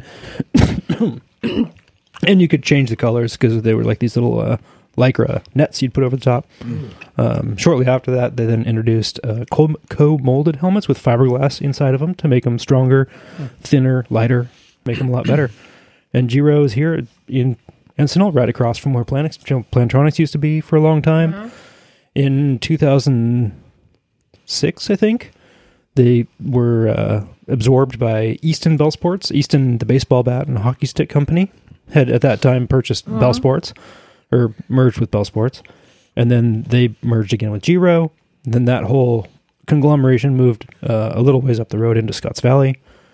Um, since then, uh, you know, Giro's gone on to, to really mass market and become one of the largest helmet manufacturers in the world for, for cycling helmets. And uh, now they, they've actually closed that office, laid everybody off, and everybody who does still work there works down in Southern California out of the Fox head offices. There you go. Yeah, Wow. it's, it's a It- circle. you know, yeah, it's a all these things are Circle. c- circles. Wow. Um, so let's see. We got that done. We got that done. Oh yeah, Giro. They they Yeah, and they actually, my, my first my first bicycle helmet was a Giro. As a matter Yeah. of fact, there you go. Did you know it came from Santa Cruz? I, I did. As a matter of fact, I, it was printed on the label. Yeah, they were made here in Santa Cruz for a long time, also. Yeah. Yeah. Well, Bagel, since you just woke Mm-hmm. up, uh, you want to talk about one of yours? Yes. Were you well, napping? uh, Were you napping, no, I was not napping. I was resting his eyes, like my dad used to say. Listening intently. No, no. Uh, there, there's another Santa Cruz company that some of you might have heard of, uh, which is now known as Zero Motorcycles. There it is. Oh. We're back on motorcycles. Yes, for for once in the show. Yeah. Uh, this was founded by uh, Neal Saiki in 2006, yeah. uh, originally to build electric dirt bikes. Because Mm-hmm. he had, he previously worked at Santa Cruz Mountain Bicycles and there you go. uh, apparently apparently wanted a, a an off road bike that could be a little bit more a little bit beefier than your typical electric bike. Um, so so the the company he started in 2006 was originally called Electric Cross Ooh. and uh, and we had had the sole focus of building electric dirt bikes. And uh, they opened their first. Uh, they they were founded in Santa Cruz, but they opened their first shop in Scotts Valley that same year. Uh, their first model was called the Electrocross Drift in 2006, which is the first electric dirt bike. I uh, they- remember seeing this around Yeah. town. Yeah. Yeah. And then, uh, but they very soon after that renamed the, the company to Zero in 2007 to Mhm. highlight the aspect of zero emissions. And uh, they they they struggled for a little bit, especially after the 2008 recession, um, because that hit right as they were just starting to to, to get Mhm. going. But they they regrouped, uh, started coming out with two new models in 2010, uh, the Zero S and the DS Mm-hmm. Um, upgraded those both in 2012 with a uh, power pack to add the uh, the range of the bikes, uh, and then redesigned the bikes entirely in 2013, along with a new model they added, the Zero FX. Now, Which can I can I point something out that's interesting? Yes, Point That the FX was the first dirt model, but it wasn't. The first was the first zero, and it took that long for them to come back around. And do you know mm-hmm. why the first bike was an off-road bike? Didn't have Well, to deal with DOT. Bagel mentioned it. Yes, you don't have to deal with all the mm-hmm. DOT, all that mm. stuff. You can just this create is it. true. And so it's the easiest to market is a non-street legal bike. It's just interesting Yeah. how long it took them to come back to that. Yeah. Yeah, but but they did go street legal in, two, in 2010 Mm-hmm. with the D and the DS. But um, but two, 2013 is when they re- they really started hitting their stride with the redesign of the first two models and the ad- addition of the FX. Uh, in 2014, uh, they also added the Zero SR, and uh, the power tank became an option Mhm. for uh, most of their models. I believe that same year. Uh, 2016, they came out with the DSR and the FXS. Uh, and then in 2020, they came out with the SRF and SRS models that are the, the ones that just completely blow you out of the water. Um, and, they, and from personal from personal experience, I would have to say the Zero SRF is is the closest thing I have ever ridden that pres- has has come to warp speed. oh Yeah, they they really kick you. They're fun. Yeah. Oh yeah. yeah. And I mean, they really have Mind-boggling acceleration. Zero has led the charge internationally no pun. in in Oh. electric motorcycles. Oh. They really have. And uh, even though there's more and more coming out, Zero still is the one who's kind of paving the path Well, I mean, that we talked a little bit about bringing culture to the masses. I mean, the one thing Zero has done, they're certainly not the fastest electric uh, motorcycle out there. And, you know, you, you can't really accuse them of being the most glamorous either. But what they've done is, r- as of right now in 2023, I think they're the only mass production electric motorcycle maker still. Well, that, that dovetails perfectly into another thing, which is, uh, Bagel touched on, which is Santa Cruz Bikes, which came out of NHS, the skateboard company, um, and Rob Roskopp, one of the one of their athletes, wanted to make a mountain bike, and full suspension mountain bikes existed in, in the '90s, um, but one of the first mass marketed and popular, successful full suspension mountain bikes was the 1994 Tazmon, invented or marketed by Santa Cruz Bikes. So Santa Cruz bikes and Santa Cruz skateboards. How are they related? They were originally the same company, as I understand it, and then they've separated. Yes. they've they've totally moved on to do their own things now.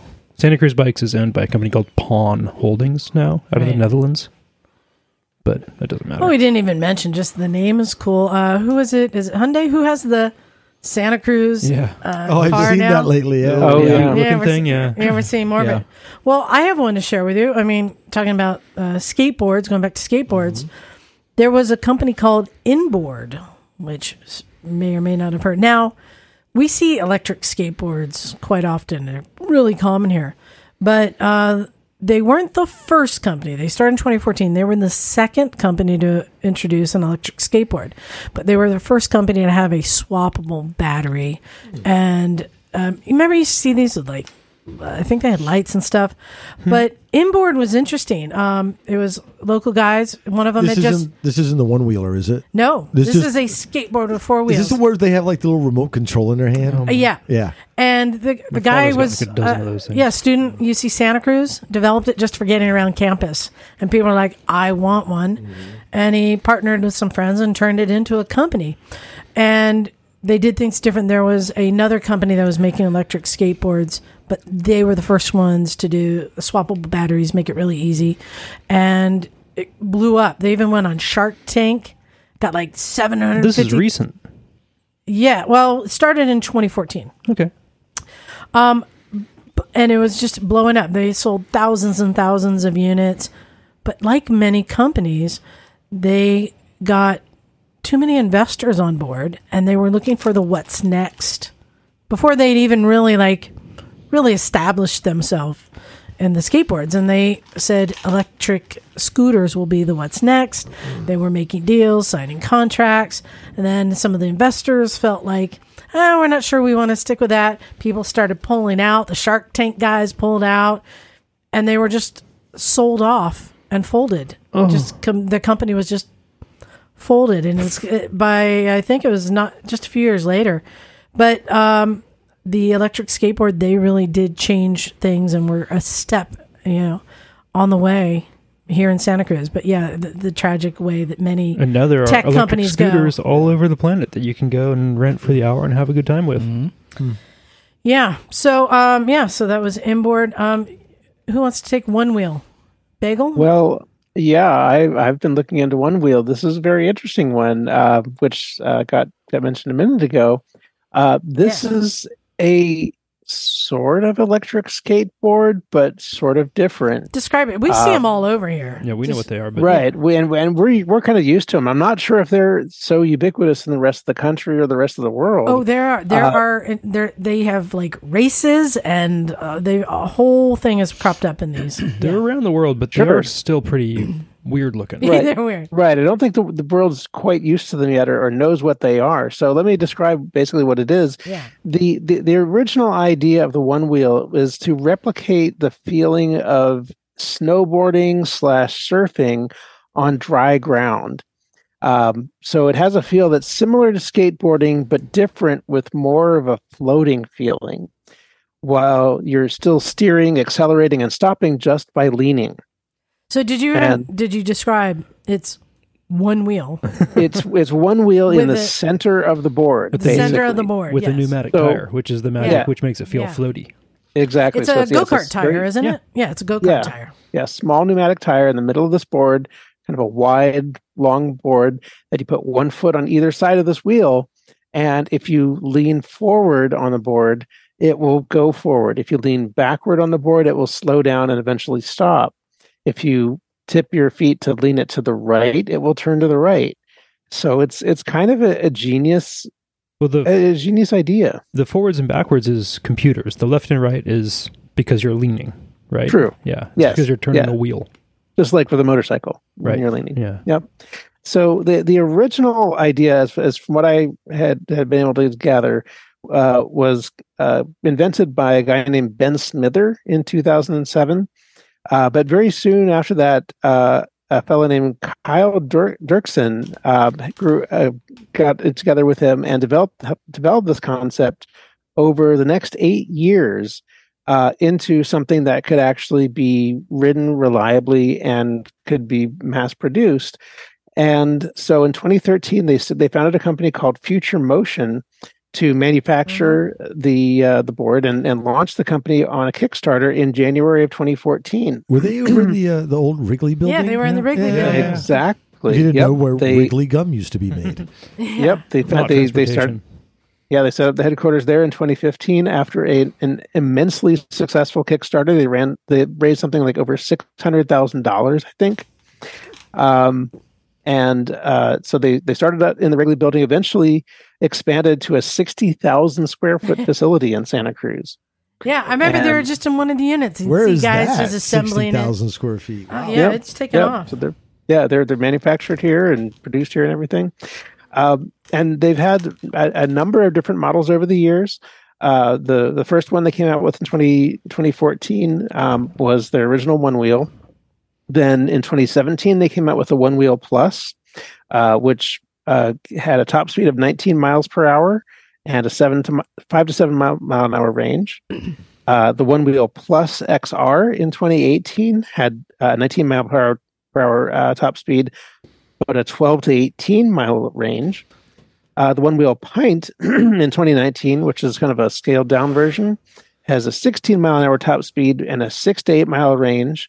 Uh, the one wheel pint X that came out in 2021 has an 18 mile an hour top speed, 12 to 18 mile an hour, or sorry, 12 to 18 mile range. then then you come up to the the current uh, model, uh, top of the line models, which are the GT series.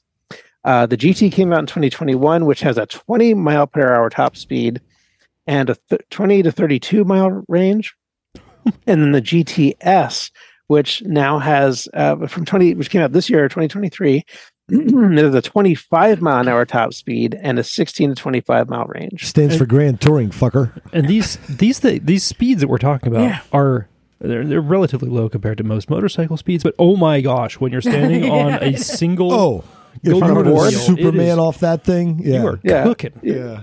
Yeah, you're, you're on a floating board doing 25 miles an hour. That's that's nothing to sneeze at. on a And- dirt you- road. Yeah, it's gnarly. Yeah. I'm sure Yeah, they're you- safer than a scooter as well. Depends on the pilot. At least sexier. No, I'm kidding. Well, it all- all Just depends on kidding, who's on just kidding. I've seen where they've created these like racing circuits. There, it's like supercross on one wheels on dirt. Oh yeah, they're Yeah, 'cause sliding these- around corners, Yeah. yeah. doing jumps. These, these are these are these are not just street bound vehicles. These Yeah. are all terrain one wheel boards that you can take into into onto trails on grass and dirt. You know, uh, like they've they've got torque. You know, they can they can climb an incline. Um, they're they're rugged. They've got a very solid aluminum frame. They can handle bumps. Uh, there's video of people doing jumps on them and everything. I mean, these are these are like some serious like Mm. board sport vehicles. One of the first times I saw somebody on one wheel, they were going from from the highway down to Four Mile to go surfing. Uh, and it- On the one? No, no, on uh, on the dirt road that Oh, goes down oh, to the down beach. like okay from from the highway down to the beach. Oh, that's They're brilliant. Down Nice. that. with the surfboard. Very Of course, yeah. Yeah. And and and Liza, yeah. they also involve something which I think is one of your favorite words. Controversies. That was crab cake. Oh, from the Brad King thing recently. Controversies. Clam bake. They, they've had a few, Yeah. and so let me let me get into these two because this is important. Um, they have a con- controversy about right to repair. Oh, Oh. right. Yeah, they they added a a feature uh, on their boards that if you try to disconnect or service or tamper with the battery in some way, it will entirely brick the entire unit. So you you are basically not allowed to do anything with the battery unless you return it to their one service center that they have for working on these things. Yeah, they're, Wow. it's a real warranty challenge. Yeah, they I mean they they they do this uh citing the need for safety because with you know lithium batteries and you know sensitive electronics yada yada I maybe there's a case to be made there but it does seem like this is a bit of a, an overreach and, I- and bit, Well, I a bit almost saw Emma go full plasma. Emma almost went full on. plasma down at the uh, Vetter Ranch one time. Exactly. and, you know, the thing is, I am going to play devil's advocate a bit with this because generally, right to repair, I'm a huge advocate of. Everyone should have the right to work on their own vehicle without Yeah. any fear of warranty. However, the one wheel is clearly one of the vehicle with a very, very high potential to wring your bloody neck on. and it I'm sure it's very electronic heavy. Has it got a gyroscope It in is. it? Mm-hmm. Oh, it's got multiple gyroscopes yes Oh god, no, you can't fix that yourself. Well, there is a a, Well- a, a sizable aftermarket and repair industry There for these is. things. Right, but Yeah. you, you know the thought of somebody thinking, "Oh, I can fix this in my shed," oh and then But- falling off it and hurting themselves quite badly. Well, yes. I mean, if you if you if you do repair it improperly, but remember, uh, Emma, th- these there are a lot of boffins who are into these. so Oh, th- yeah. th- there's- there are a lot of people who know what they're doing, who who want to be able to to repair and customize these if they if they could. But the company just is is putting up these roadblocks intentionally to prevent them from doing that, and that's that's where the the And controversy yet, comes from. there is an after. There's a lively aftermarket. Well, There for, is. for some models and not others. Okay, and for some parts Yeah. you know and but but there but one of the things that they they were adamant about originally was they would not even allow their users to replace the tires on them. Oh wow. you couldn't change your tire without sending it to the service center. Now they they that's the one thing that they have relented on from what i found out. So it is now possible for you to have a, a, an independent service center change the tire for you. Well, it's Um, not a problem for us. the They're only- just up the street. well this is true. So um, well, cool. So and they're now they're they're having a couple of other controversies that I think are important to talk about.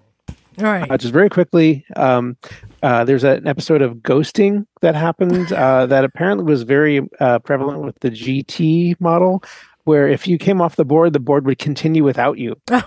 Uh, and that, that of like a was- MotoGP bike. Yeah, so that was that was a little defect that they found. Uh, they did issue a recall uh, where they recalled over twenty thousand units, but they did fix that one. So props to the company for for makes, making good on that. Um, they're having other issues I heard about with like circuitry where they're using some connectors that are getting overloaded by the amount of power, uh, some wiring supports and wiring that breaks. Um, I wasn't able to find out a whole lot about whether they issued any sort of fixes or recalls for that, but one would hope they've they've been addressing those. But the biggest one that I found was the issue of what's called as what's called nose diving. Mm. Oh, yeah. Yes. This is, this is a bike that you are balancing on, and if you can think about it, you're basically on a seesaw, you know, with one foot on either side of it. And if you push the forward side down too far when you're traveling at speed, you're going to bury the nose into the ground, and that board's going to come come to a stop really quick, and you're not.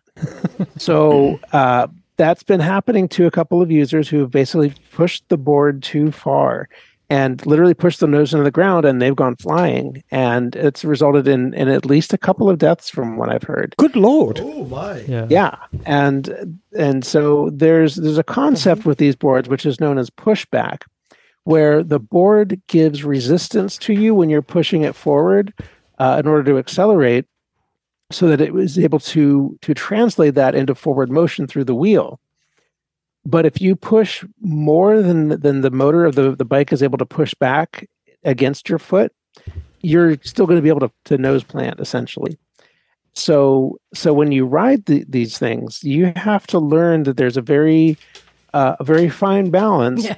Where you can only accelerate so much and you can't push it indefinitely and try to make it accelerate more than it can because that's when you're going to push yourself past this pushback zone and and go right into the ground. I bet you go learned that pretty quick once all the flesh is off your hands. Like, Yeah, Ow. and and so this is this has become a, a very big uh, issue Controversy. because a controversy because the CPSC, the Consumer Product Safety Council, issued a warning letter in November 22 against the company, um, basically saying that uh, this is an unsafe uh, product that they do not recommend people use. Uh, That essentially, probably made it more popular.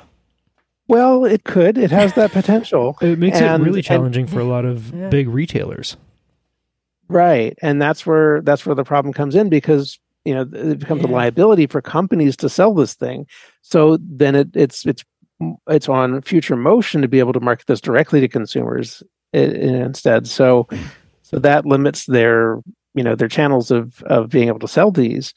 Um, the company has uh, has has responded to this. Um, they did issue a recall for all one wheels in response Oh, to this interesting. But the recall is a firmware update. Hmm. Uh, and basically, what from what I understand, it does is it it provides a a set of or basically it provides haptic feedback to the user in I guess sort of a rumbling or or pulsing feeling when you're pushing against that the limits of that pushback function. So, but before you push through it, it gives you a warning now. So that and, and honestly, I think that's that's a pretty good response Yeah.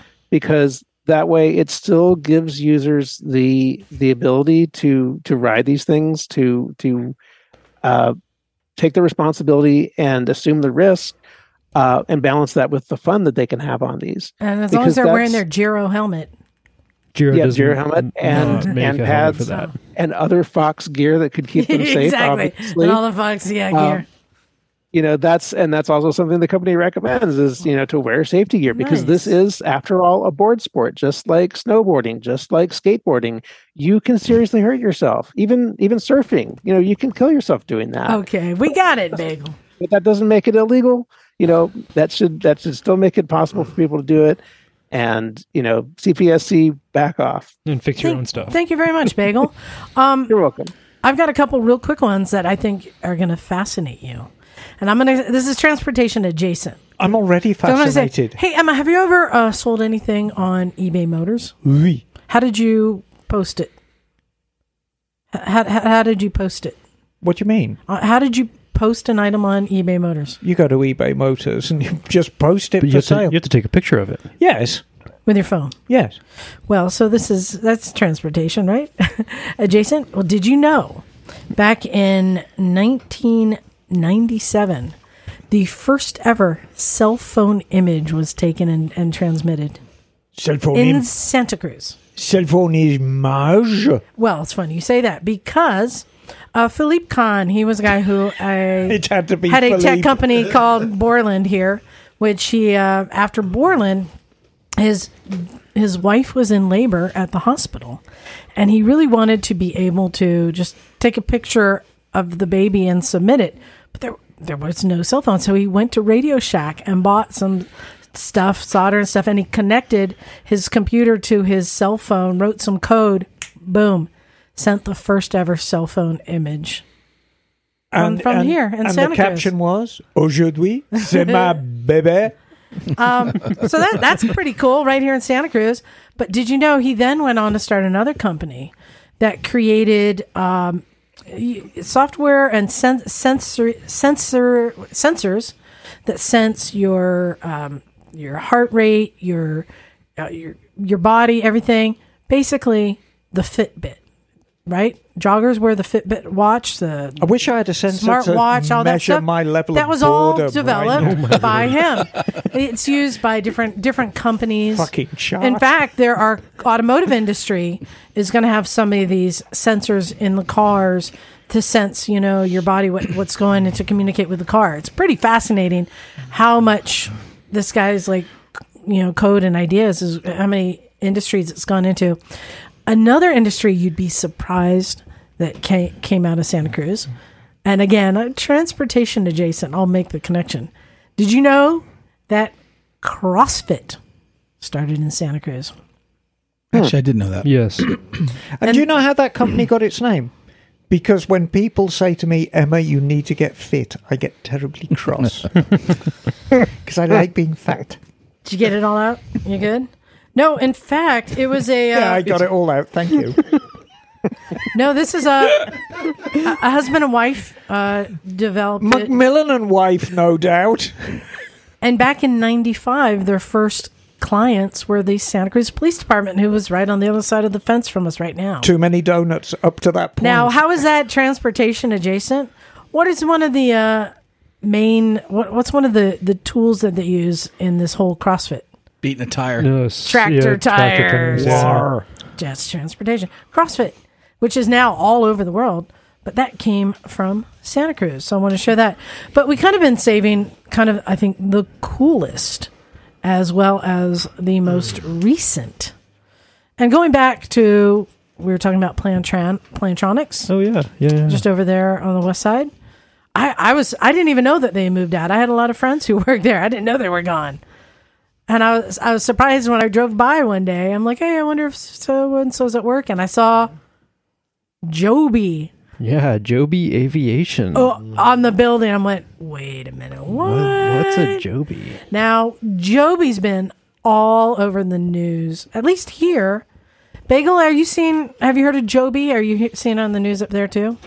Uh, not. I don't really watch local news so much, but I, I, I've seen a few little things about it online. Well, we're fortunate enough that uh, one of us works at Joby. I do. You do, Scotty. do, yeah. So tell everyone if they have not heard of Joby Aviation. Yeah, this is this is some, this is pretty rad. yeah. Uh, we are developing Yeah. and manufacturing an electric vertical takeoff airplane that will be used for our own taxi service uh, to help people get around, save time when they're they're going places. This so you're is- you're basically talking about an uh, an air Uber potentially. Yes. Yeah, yeah, yeah, yeah. Exactly. This is an Air Uber. It's about the size of a of a small car, pilot plus four passengers. Vertical takeoff airplane, so it's not a helicopter. Correct. Yeah. It it can take off and land vertically, like you might have seen an Osprey or a, a variety of other aircraft. But then the rotors, the the propellers tilt forwards, and it Oh. becomes a normal wing-borne aircraft. Tilt rotor aircraft. Have you seen that what it's these? No, I, I see this all the They're time because all over the place. Yeah. yeah, Yeah. I, in Marina, Mm-hmm. um, it's often flying around over my shop. Yeah. And you can- Usually, it- usually like- in the company of a couple of Bell Jet Rangers. It's seldom alone. yeah, you wave your boobies at it? Yeah, I always do. Yeah. So to describe it, it looks like a drone It does. scaled up. It's a yeah. Looks like a drone carrying an egg in a Yeah. giant scale. Yeah. Yeah. Yeah. Yeah. And It's super cool. yeah, so they're right here in Santa Cruz and down Founded, near you. here- yeah, yeah, founded here in Santa Cruz, and we're building them around this now, area. is this the first flying taxi company? Because there's a couple. there's there's a few others out there. This is unique in that uh, we are developing these things with the intent to operate them entirely by ourselves. We're not planning to sell these things to anybody who wants to use So them for whatever it's- they It's a complete company. yeah, Now, are these unmanned? uh, the term we use Unpiloted. is piloted. Yeah, no, there are pilots in these things right now. The Mm-hmm. ones that uh, you've probably seen if you're down in the marina area are remotely piloted. Um, so that Hence the company of helicopters. Yeah, Because there's- I'm sure the pilot's flying it by remote control in one of the chase helicopters. no, no, no, the pilot's on the ground. Oh, the pilot's Yeah, on yeah. the ground. But then Oh. recently there was a demo, uh, and we've been doing more, more and more piloted things, so that you, you can get if you're one of our pilots, you can get in the thing and fly it around. All right, have you have you been up in one? No, Ooh. can't wait! Super excited. So the whole concept here is rather than call a taxi or an Uber, Yeah. you call a Joby who will show up, pick So- you up, and take you where you want to go. And I mean, Yeah. theoretically, for Bay Area traffic, it's an incredible solution because you know it's going to be expensive. However, when you get up to a certain place in a company, say you're the CEO or the CFO or something, and you Well, hold on a absolutely. Well, do you think it's going to be cheap? Well, the target, the the price target is has always been very widely talked about. Right. Is that the the the target price would be to match whatever a rideshare would be. So, for Okay. example, wait, wait. So, if I was going to say I got to catch a flight out of San Francisco Airport, If which is roughly an hour drive, and plus getting it out of the car and all that shit, Yeah. I could take a super shuttle or whatever, or I could They're- take those a, are still like a hundred bucks. I could take a service. well, this would or, be equivalent to say like an Uber. yeah, If or you got an Uber from here to SFO, So it'd be a like couple of 150 hundred- bucks, Yeah. which people bucks. do, bucks. but Yeah. you don't fuck with traffic. You don't. and it takes 20 minutes. Yeah. which is great. Yeah, Yeah. So this is not for the for the CEOs. This is for Everyone. everybody. Yeah. And Oh well, that's this cool. is pretty. And so th- they will be unmanned at the time. Piloted. They will be piloted. They will be piloted from the ground. No, no, from the pilot. okay, so you'll have a pilot. thing. So yeah, yeah. it'll be just an air taxi. yeah. Because I, I asked because so many of these like unmanned, you know, Yeah, remotely piloted or are unpiloted. yeah. well, just cars. Like they just got. Oh, that was. Oh, there's a scary. cat. oh, like they the just got Waymo recalled. fiasco? Yeah, yeah, from San Francisco. No, this is not that. So you're not. They're not working, or Joby's not working on AI to drive these yet. No. I'm not aware of that. Yeah. It's not, also not my And- my job there. So Right. I'm, I don't know. Interestingly enough, um, for those who've been listening to the podcast for many, many years, um, you will remember Misfit Isaac, who is currently working for Joby as well. It's Oh, quite, I a, it's didn't know quite a player in the employment stakes in uh, um, Marina, certainly. Yeah. I didn't know our- Isaac was working for our them. yeah, Isaac here- Scholl Yeah, is Yeah. working for Joby. I did not know. I'll have to look him up. Oh, so this is. Uh, and you, you know Ian, don't you? English Ian. Oh Ian yeah, Noble. yeah, yeah. You know, hmm Yeah, I work on his bike. he's fabulous. So this Yeah, is he's a like good been egg. getting a lot of funding and is like is happening. There's test flights being done. Any day the weather's clear. What is the projected uh, date for civilians for you know for you know? I'm pretty sure it's still 2025. Wow. It's not Wow, far that's out. close. yeah. Oh my It's gosh! close, isn't it? That's really cool. Can we get it? Can we get on a list?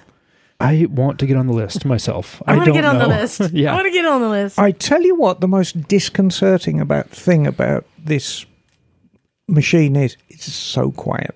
Yeah. There Oh. was I was shown, you know, I met um, Ian the.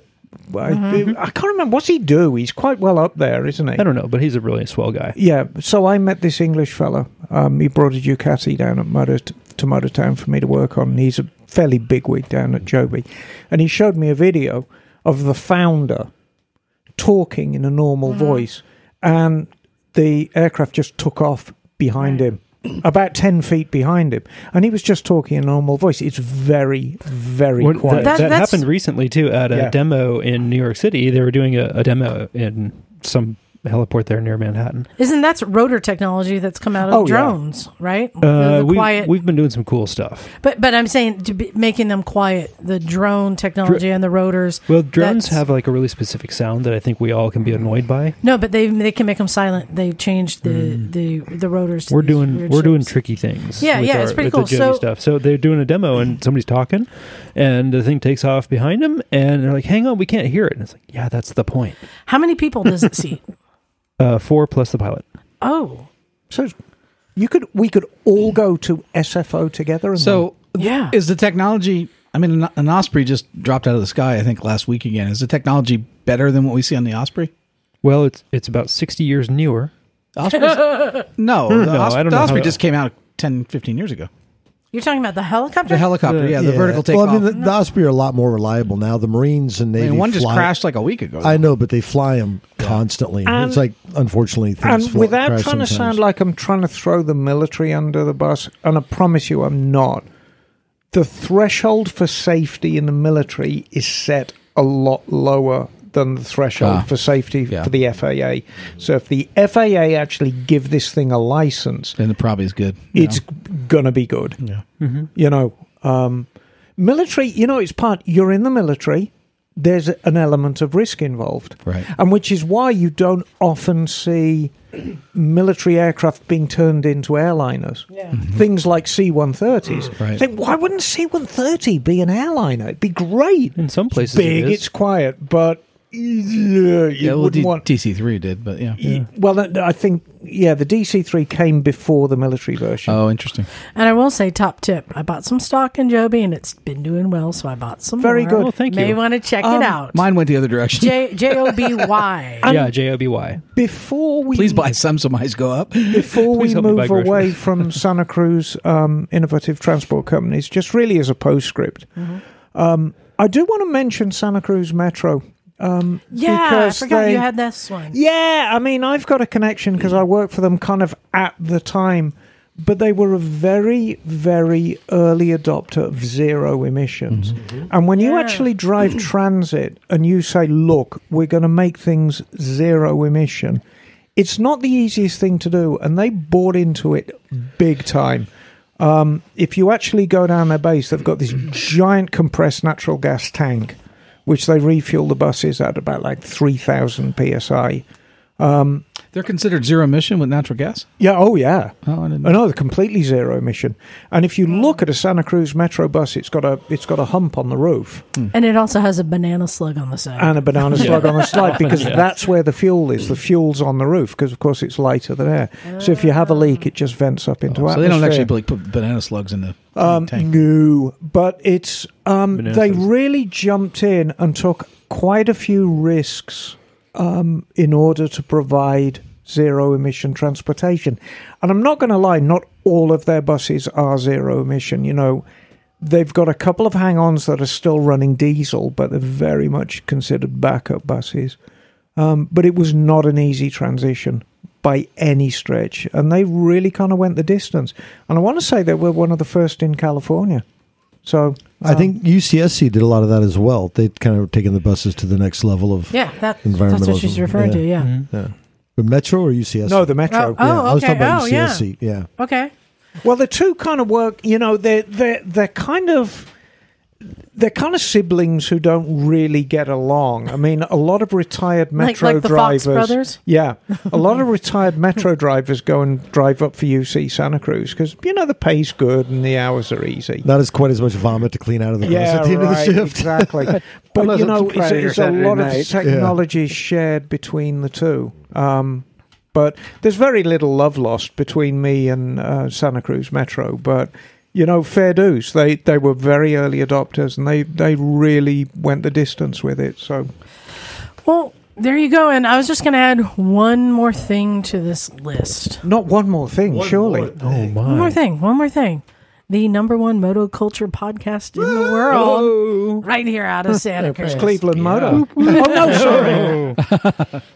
Um, isn't that cool though? When you really look at all the technology and all Yeah. the stuff, all the way up to Joby Aviation, which is cutting edge right now, Yeah. going to change the world and They're hopefully take happen. cars off the road, make it e- safer for bikes. Mm-hmm.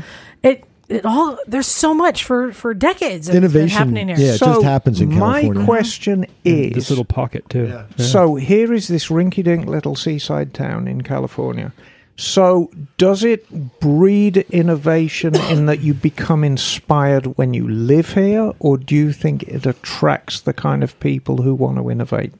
I think it has a connection to Silicon Valley, kind of ancillary that we get a lot of run over from Right. and mm-hmm. connection there. And you know I how Silicon Valley actually started? It was the engineering depart- department at Stanford.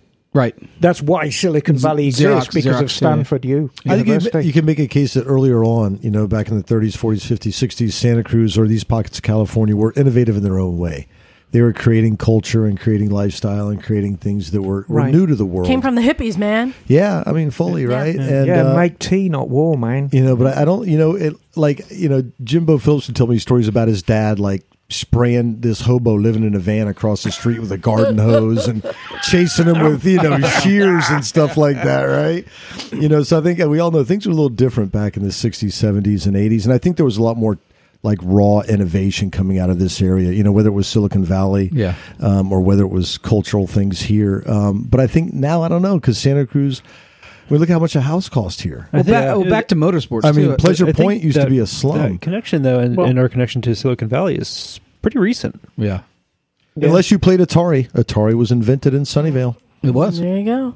Well, Yeah. hey, free your mind and the rest will follow. So, yeah, I'm proud of Santa Cruz, but I mean, not just that it is some of the best riding in the in the world. We're very fortunate where we live. We have year round riding and just really a lot of really cool cultures that have come out of it and all different alternative transportation. So there you go. Um, I wanted Oh, to. and the oldest wooden roller coaster on the West Coast. there you go. Yeah, we didn't even get to the boardwalk. And the best motorcycle co-op in the world. There you go. Well, not everyone agrees with you. In Oh. fact, we've got an email. It's a little bit controversial, and we're trying to be open minded. But let's get to this. John, can you read that email Yeah. you So have? this is from Mike G. hey, Mike. What's up, Hey, Mike? Mike. Uh, so, hello, motorcycles and misfits. I would like to touch base on a theme that is occasionally touched in, on in the podcast. How best does someone learn and how to work on bikes? Having visited the garage, I've observed a couple different styles. One is where the more skilled person jumps in, say, helping with a tire change, Emma, and the other is hands off. That the person will learn best if they figure out figure it out for themselves. I'm asking you to consider that there are two learning opportunities at the garage. One is that of an unskilled or semi-skilled person riding a bike in with the hope of getting something done. The other learning opportunity is for you, M&M, on how to best to mentor, teach, helicopter coach, assist, etc. I'm curious if there if there's history with riders having expectations about getting something done and y'all are on the hook when it is sundown and there are tools and parts laying about. If not great, yet asking if there's a pain point for you that influences your approach to interacting with the randomness of riders that show up on any given Sunday.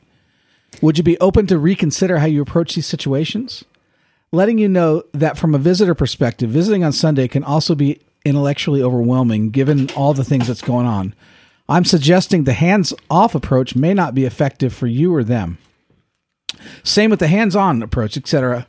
Uh, for example, it's great to have the rider back on the road, but you are not compensated to do so. I'm asking if you could reevaluate your approach. Maybe identify your boundaries first, but switch it up a bit by taking a step back and explore approaches. The discipline of mentoring in particular has some subtle skill sets that are worth experimenting with. It doesn't mean that you do the work, but to evaluate if someone is set up to accomplish what is needed. Getting different people to commit to work together is something is sometimes the charm, even if it means pushing it out to another date. A larger perspective is that the M&M and the Recycle Garage are both wonderful and unique, and that other communities look at you an example of what is possible. I only want to encourage you. Thank you for your time, Surfing Mike. Now, you got more steamed up about this than I did, didn't you, later? You didn't I you? thought that was a lovely email. Very thoughtful. So- Thank you. Was was very Mike. thoughtful. Yeah. I'd like to address it, if I may, um, to. Oh, there's the train. Christmas Christmas edition. Yes, Oh, it is yeah, the Christmas, Christmas lights train. Um, if you think that we just approach this with two basic techniques, we don't. There's no technique at all. there It's is, another. It's a crapshoot. and that's largely Unless you bring true. donuts, then you'll get some attention. Because when you introduce the human element into anything, there are no rules. I mean, everybody is completely different. Everybody has got wildly different skill sets. And I've found over the years that I've been down here, you can't just say somebody is not mechanical and mechanical. Somebody may not be capable of doing a tire change, but be very, very happy doing an oil change. And what I've found is the the recycle garage has never pitched itself as a place where we will fix your bike. Now sometimes we do, but that's largely out of circumstance rather than design. Every person knows that the recycle garage is somewhere where you're going to work on your own bike, and that is common knowledge. I will step in as the only professional mechanic here. I will step in and help if you need it. But as you've observed many times, Jim, on a busy Sunday, I'm spreading myself pretty damn thin. well, But it's part yeah, of the magic is that there's so many amateur mechanics around. Uh-huh. Right. And I mean, it's like corralling cats. But Well, the fact of the matter is, most everyone leaves with their bikes repaired. Nobody rides down the road and has a wheel fall off and kill themselves. well, your fender did one time and almost killed you. right? Not wearing a helmet. yes, or any hmm. safety gear and hurting myself quite badly. But the, the we there's a lot more thought in how we treat people as an individual entity than that email would assume. Well, I, I, what I like about his emails, it's such a thoughtful approach, right? And it's just like, is, is are there better ways, or maybe it's not always, you know, a cook. Uh, or, maybe you don't approach it the same way all the time. And I like that. But the thing about the garage, when you come down here, it's never the same one weekend from the next, and it's usually rather chaotic. So. And, to to approach it a certain way is when the day starts out. It's a it's a noble thought, but it's like anything, you know, that nothing survives first contact. As soon as we get Right. into the day, next thing you know, someone's riding a mini bike around, donuts are flying around. It's like it gets a bit chaotic. Everybody's so, got a plan until they get punched in the I, face. and and I- I wish we were kind of better at some sort of a format, but really, I think it, it gets back to the person showing up is is self advocating for themselves Absolutely. and and getting dirty. And if you do those two things, it'll work out. I mean, is he suggesting that we have a like a triage approach to it, where we no, I don't think where we so. well, we're, think- well, let me listen. Where somebody comes in and we have a process to say, okay, what do you need done? How experienced are you? Uh, what kind of input do you want? And you know what? well, what we kind of do that anyway. informally. Yeah. I'm wondering if he was if he's suggesting we formalize that a little bit. So there's Yes, Liza's got a hand up. So I was a bit uh, insulted by this at Oh, I first know you because got all steamed up, didn't you? my method is the um, let people fail to learn method. well, I think And- that that can be a little cruel, Liza. I let people choose the wrong tools sometimes That because then once they're struggling and they don't have the leverage and they can't get, and then I'll say, all right, let's put an extension on this socket and a pipe on here. Now look how easy it is. Like, oh, now they've learned why right. that benefited. If you just hand them the tool, they don't know why you chose that tool. So I let people try tools and, and find out what works, what doesn't. I do that is my process, but I'm also I'm letting people forge their way. And if you just say use this, do Yeah. this, and a lot of times you know people say like, well, all right, um, okay, you need to get all the the plastics off your bike. What does that mean? I was like, well, then get a YouTube video, watch. I I don't know how to do most of these things. Yeah, not to get in the weeds on the topic, but what you mentioned, people I've been talking to lately, whatever, it's like the first thing I ask, have you watched a YouTube video? And most people say no, but that's really where you start, right? Right. I mean, but And- anyway, yeah. I, But what I, what I tend to the do, Yahoo one. the YouTube what I tend to do when things are very busy down at the garage is I'll double people up. So we'll get a complete novice come in Yeah. and say, you know, this is what I want to achieve. Yeah. Well, how much experience have you got working on your bike? Well, none. So okay, so I know I'm busy and I can't be everywhere at once, and I can't keep Yeah. everyone safe much as I want to. So I'd say, you know, John, this is John. This is you know Uncle Tom Cobley. You know, get you get yourselves acquainted and Yep. get on with the job, and then because there's two people and you check one another and then i will dip in and have a look and just see how they're doing we Uh, should use the uh, that kid who had the Ducati. Remember the, the young man from the, it was in the Ducati service? dave No, not Oh, God. Ducati Dave. But the young man who was from the service that had that long day. Oh, Oh, But yeah. his learning was trial by error and getting some tips and, And trial by error. That is a perfect example because we were getting towards the very end of the day and he picks up a spacer for his wheel, rear oh, wheel. Oh, yeah. And that. you could see he was just crushed. And I'm like, back wheel's got to come out again, you know, and you could just see him deflate. And I'm like, take a deep breath. We'll do it together. And we did it together. I remember that day. And it was bam.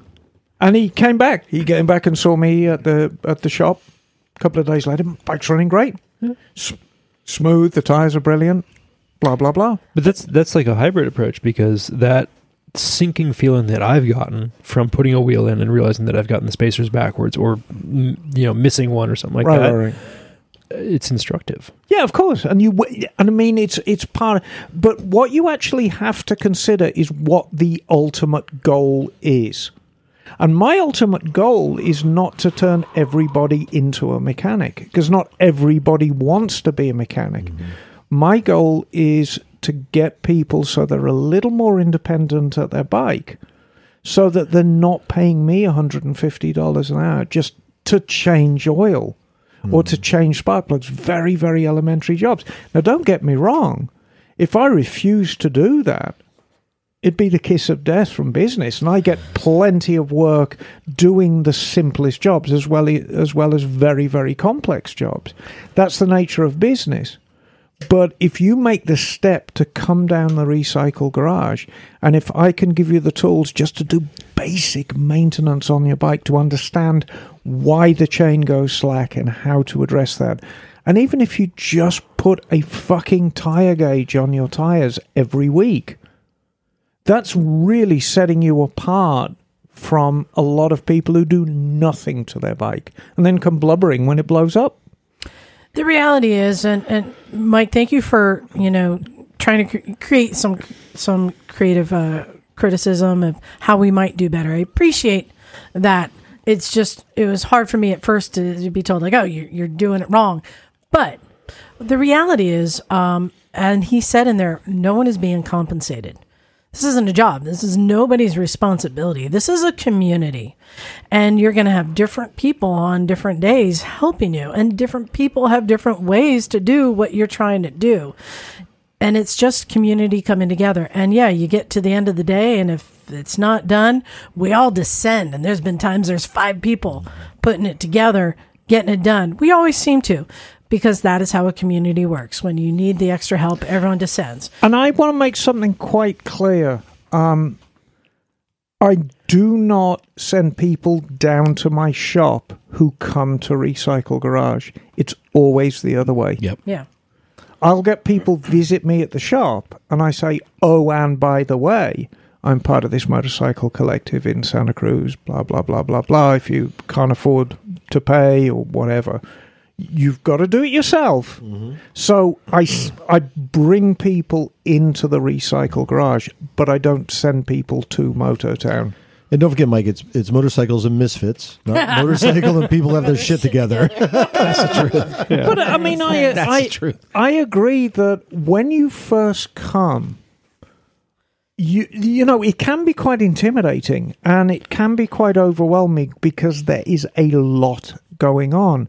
And we are misfits. I mean, there's some pretty large characters down here. I had a, had a great experience today at the shop and my task working on my SV650 wiring. Yeah, Different people were jumping in at different times, helping you with different offering things. fabulous re- advice and like, oh yeah, don't worry about those three yellow wires; they're all the same. It's fine. Yeah, I had no idea. I Yeah, just I took a didn't know. guess, but yeah.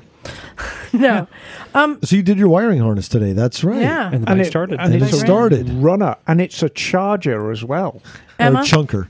we're, we're running out of time. You have an email. Yeah, it's a little want you to long, read- so I'm going to get through it right quick. But it's really good. Really good one. Really, really good show. Really? It, this is from Les Moore. Hey, Les Moore. Less is There's more.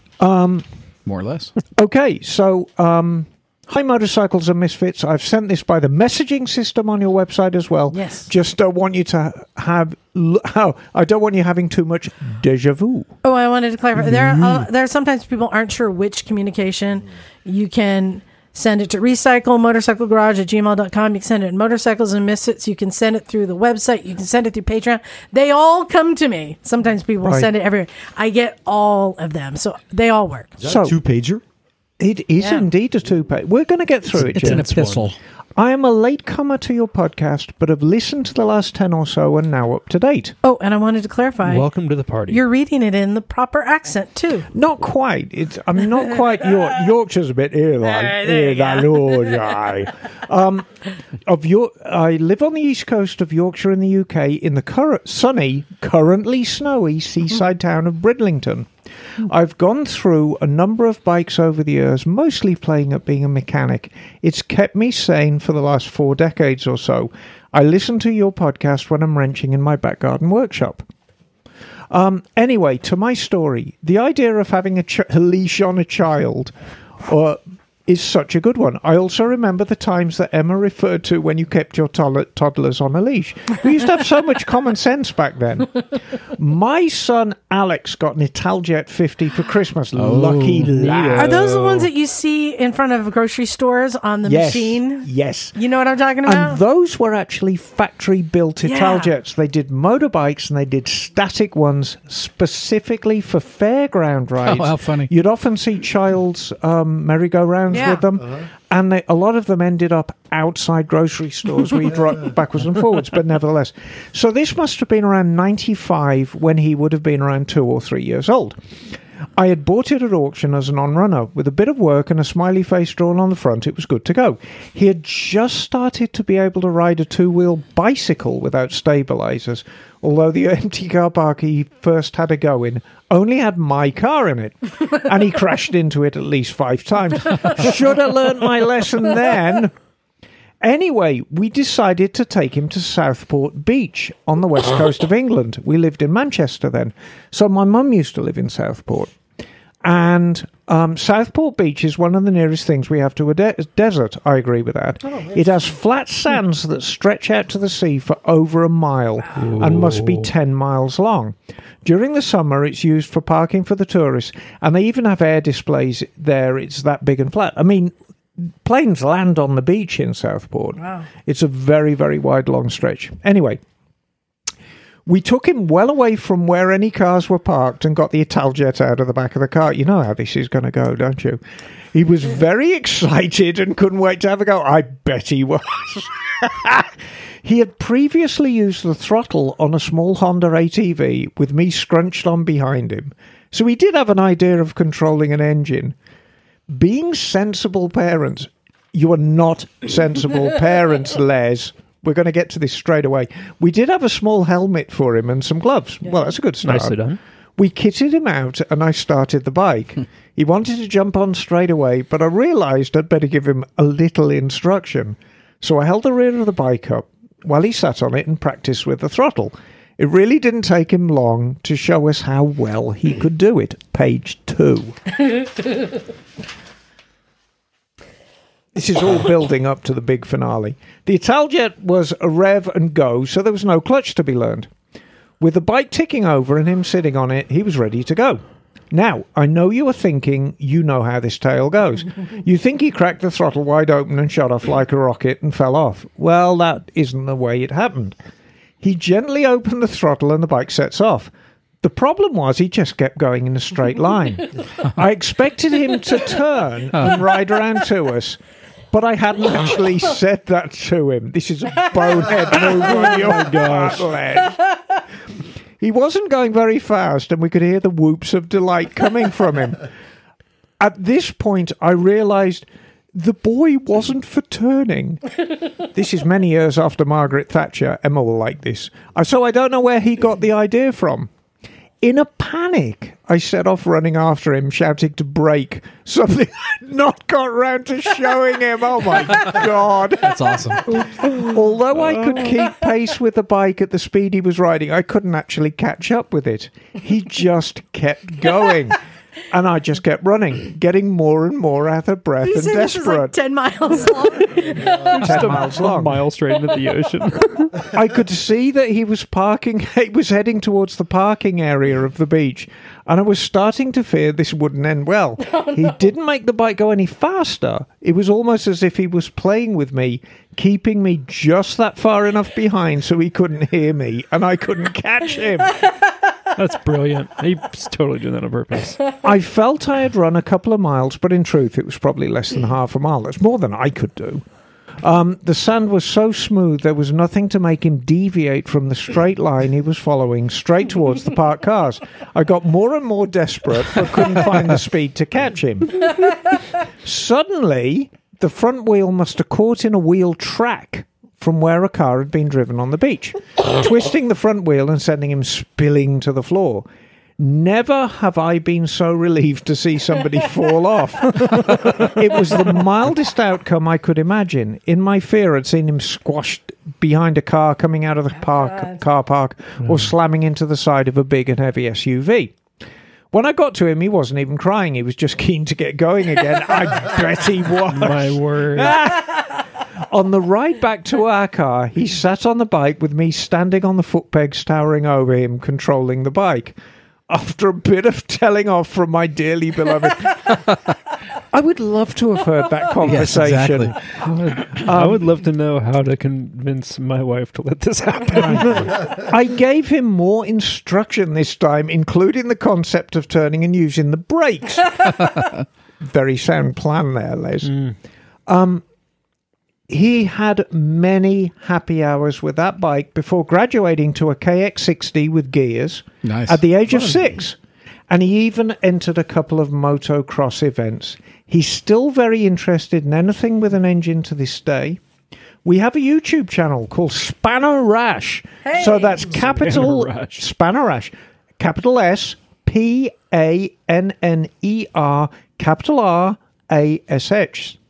SH, forgive me, where he tends to do more car stuff these days, leaving all of the playing with bikes to me. Like you said, put a leash on your child, especially if you're letting them ride a motorbike for the first time. You know what would have been ideal? You know those telescopic things that dog owners have that you kind of press a yeah. button Oh, and, yeah. like, Oh, yeah. And then you could just push it and then pull the child Ratchet off the bike. Yes. Um, Anyway, take care. Love and hugs to you all. I hope you found this tale interesting. I found it hilarious. Excellent. Thank you, Les. Les Moore. and, you know, the moral of this story is it will probably turn out all right. Probably. Well, thank you very much for sending that in. I love it. Yeah, and put a leash on them. yeah, that is that is definitely the, the So top tip. I was thinking, so I was actually talking to my brother in the week, and I, I broached the subject of me talking about your little harness and uh, my little harness, and um, he said, "Oh, do you remember? Do you remember anything about it?" And I said, "Yeah, I seem to remember it had little bunny rabbits on the front." And he said, "Yes."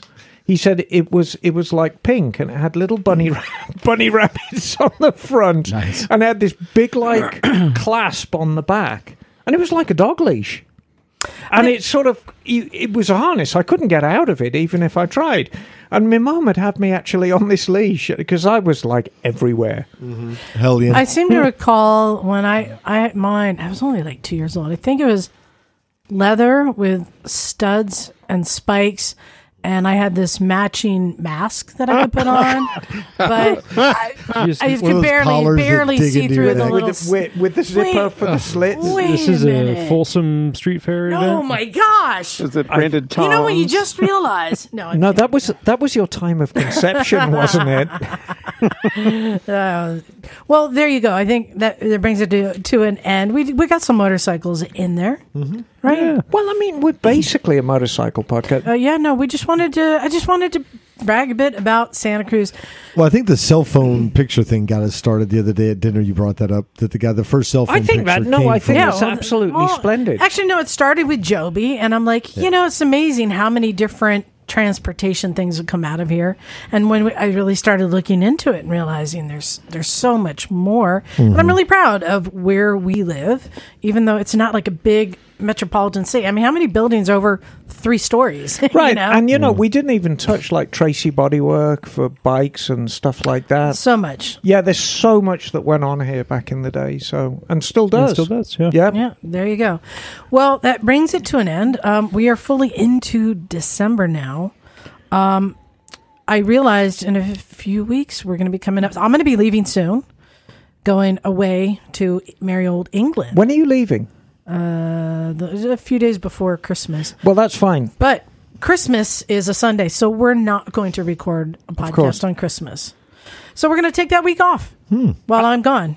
Right, as we should. And I want to point out, so there's plenty of advance. Yeah. Two weeks from today, which is the 17th, I will be attending the Jameson Motorcycle Museum Christmas party. Oh. Oh, so you won't be here? I will not be here. I will be Ooh. schmoozing it with the vintage motorcycle people. I'm waiting for my uh, invitation. Apparently, Um, the following week, Jim, is the Christmas. Talbot Museum Christmas party. oh, Would you- that's the good would one. you would you like That's to be my Jim gets plus? his Would you flirt like on. to be my one? I plus would one? love nothing more than to be your plus one. In that case, Once you again. sh- you can come to the Oh, Talbot Motorcycle Museum Christmas party with me, which is I believe on the twenty second. Oh, wonderful.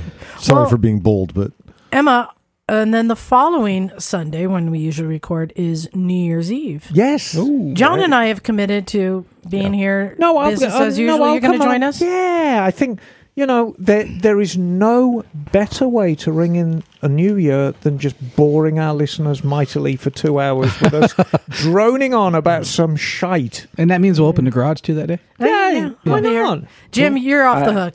You you, you I'm- have a beloved. yeah, whatever. We'll still play. I'm I have around. a beloved too. I'm So- around. so So does Emma. So- Yeah, I know. If I, I have But Ryan. plans, so I will not be able to join you. You won't be Maybe there plans. New Year's. Oh, Not, not oh. unfortunately. I will not be able to make it. okay. What what are you do- what, what are you doing so so special, Bagel? Raging. I'm going up to uh, Portland to uh, see a show with another scooters.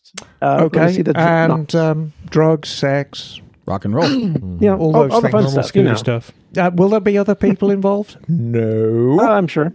Okay. Well, there you go. So yeah, we're going to be. Oh, you have something? Did you want me to mention the desert thing we're doing and kind of frame Sure, that a little bit? So, uh, uh, Liza got some emails asking about this desert thing we're going to do Johnson at the end Valley. of yeah at the end of January, beginning of February. So, I just want a little more info, and I think we might put out more info on social Mm-hmm. media, whatever, just to make it clear.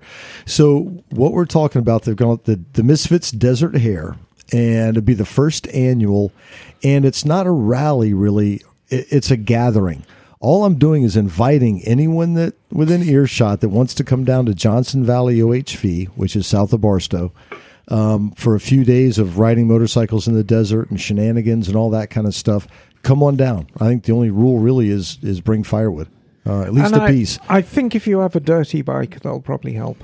Yeah, it's it's Yeah, desert yeah. riding. Yeah, Yeah, this yeah. not- you wouldn't don't want to bring a ride it on a GS. street bike. Yeah, no street bikes. It's it's desert riding. So you know, be advised. Did It's say- camping. It's BLM land. I mean, they could bring it if you bring a GS or something. You could ride those roads, but that's you won't Yeah, be if able to you're walk. good. Bring, You'll- Yeah. yeah. But anyway, I just want to you know, it's not a rally. We're not charging. It's nothing like that. Bring your own food. And this is uh, Desert Hair H A I R. Yes, H A R E actually. Oh. desert hare like the rabbit, like a jackrabbit. Um, so anyway, we'll, we'll put more from, but just so everybody knows, it's not a rally. We're not charging. Just come on down, um, and it's also the same weekend of King of the Hammers, um, the off-road racing. If you're familiar with that, and where we camp is on the edge of the race course. So So I think we'll likely send out a, a location with a with a with a point with a dot, yeah, Yeah, it worked so- well last time. Yeah. Well, So anyway, that i- was if you're interested and want more info, um, and Jim, if it's okay, I'll just forward them to you. That's but fine, people just can it to me. email us at motorcycles and misfit. Oh, I messed it up. Motorcycles and misfits at gmail.com. There it is. Um, and in fact, send all of your emails, your questions, your comments, your criticisms. Let's hear it. Send it to motorcycles and misfits at gmail.com. And you can go to our website, motorcyclesandmisfits.com, and you can find all sorts of stuff there too. Um, I think we're ready to wrap up. Thanks, uh, you guys, everyone, for all doing your research. Oh, we've got to shout to Scott Oh, yeah. Oakland MC Scott and his wife. There's still a Yeah. shopping bag of Great. confectionaries sitting in front of me that I ate like half of during the podcast. Wow. So shout out to Scott Yeah, and bringing thanks, the Scott. goodies. Yeah, and to whoever s- uh, dropped off, there was a gear drop off this morning. I went out and there was a bag of helmets and boots that just keeps Sweet. coming in. So if you need gear, come see us. We've got it for you. Uh, I think we're ready to wrap up. Thank you, everyone here in this room, and especially to our listeners, and especially our Patreon subscribers. Thank you so much. Uh, you help keep keep the lights on here. So on that note, I think we're ready to get out. Uh, thanks very much. This is Liza. Stumpy John. And my darling, Scottie. Make a gem, son. Bagel. and we are out of here. Cool. cool.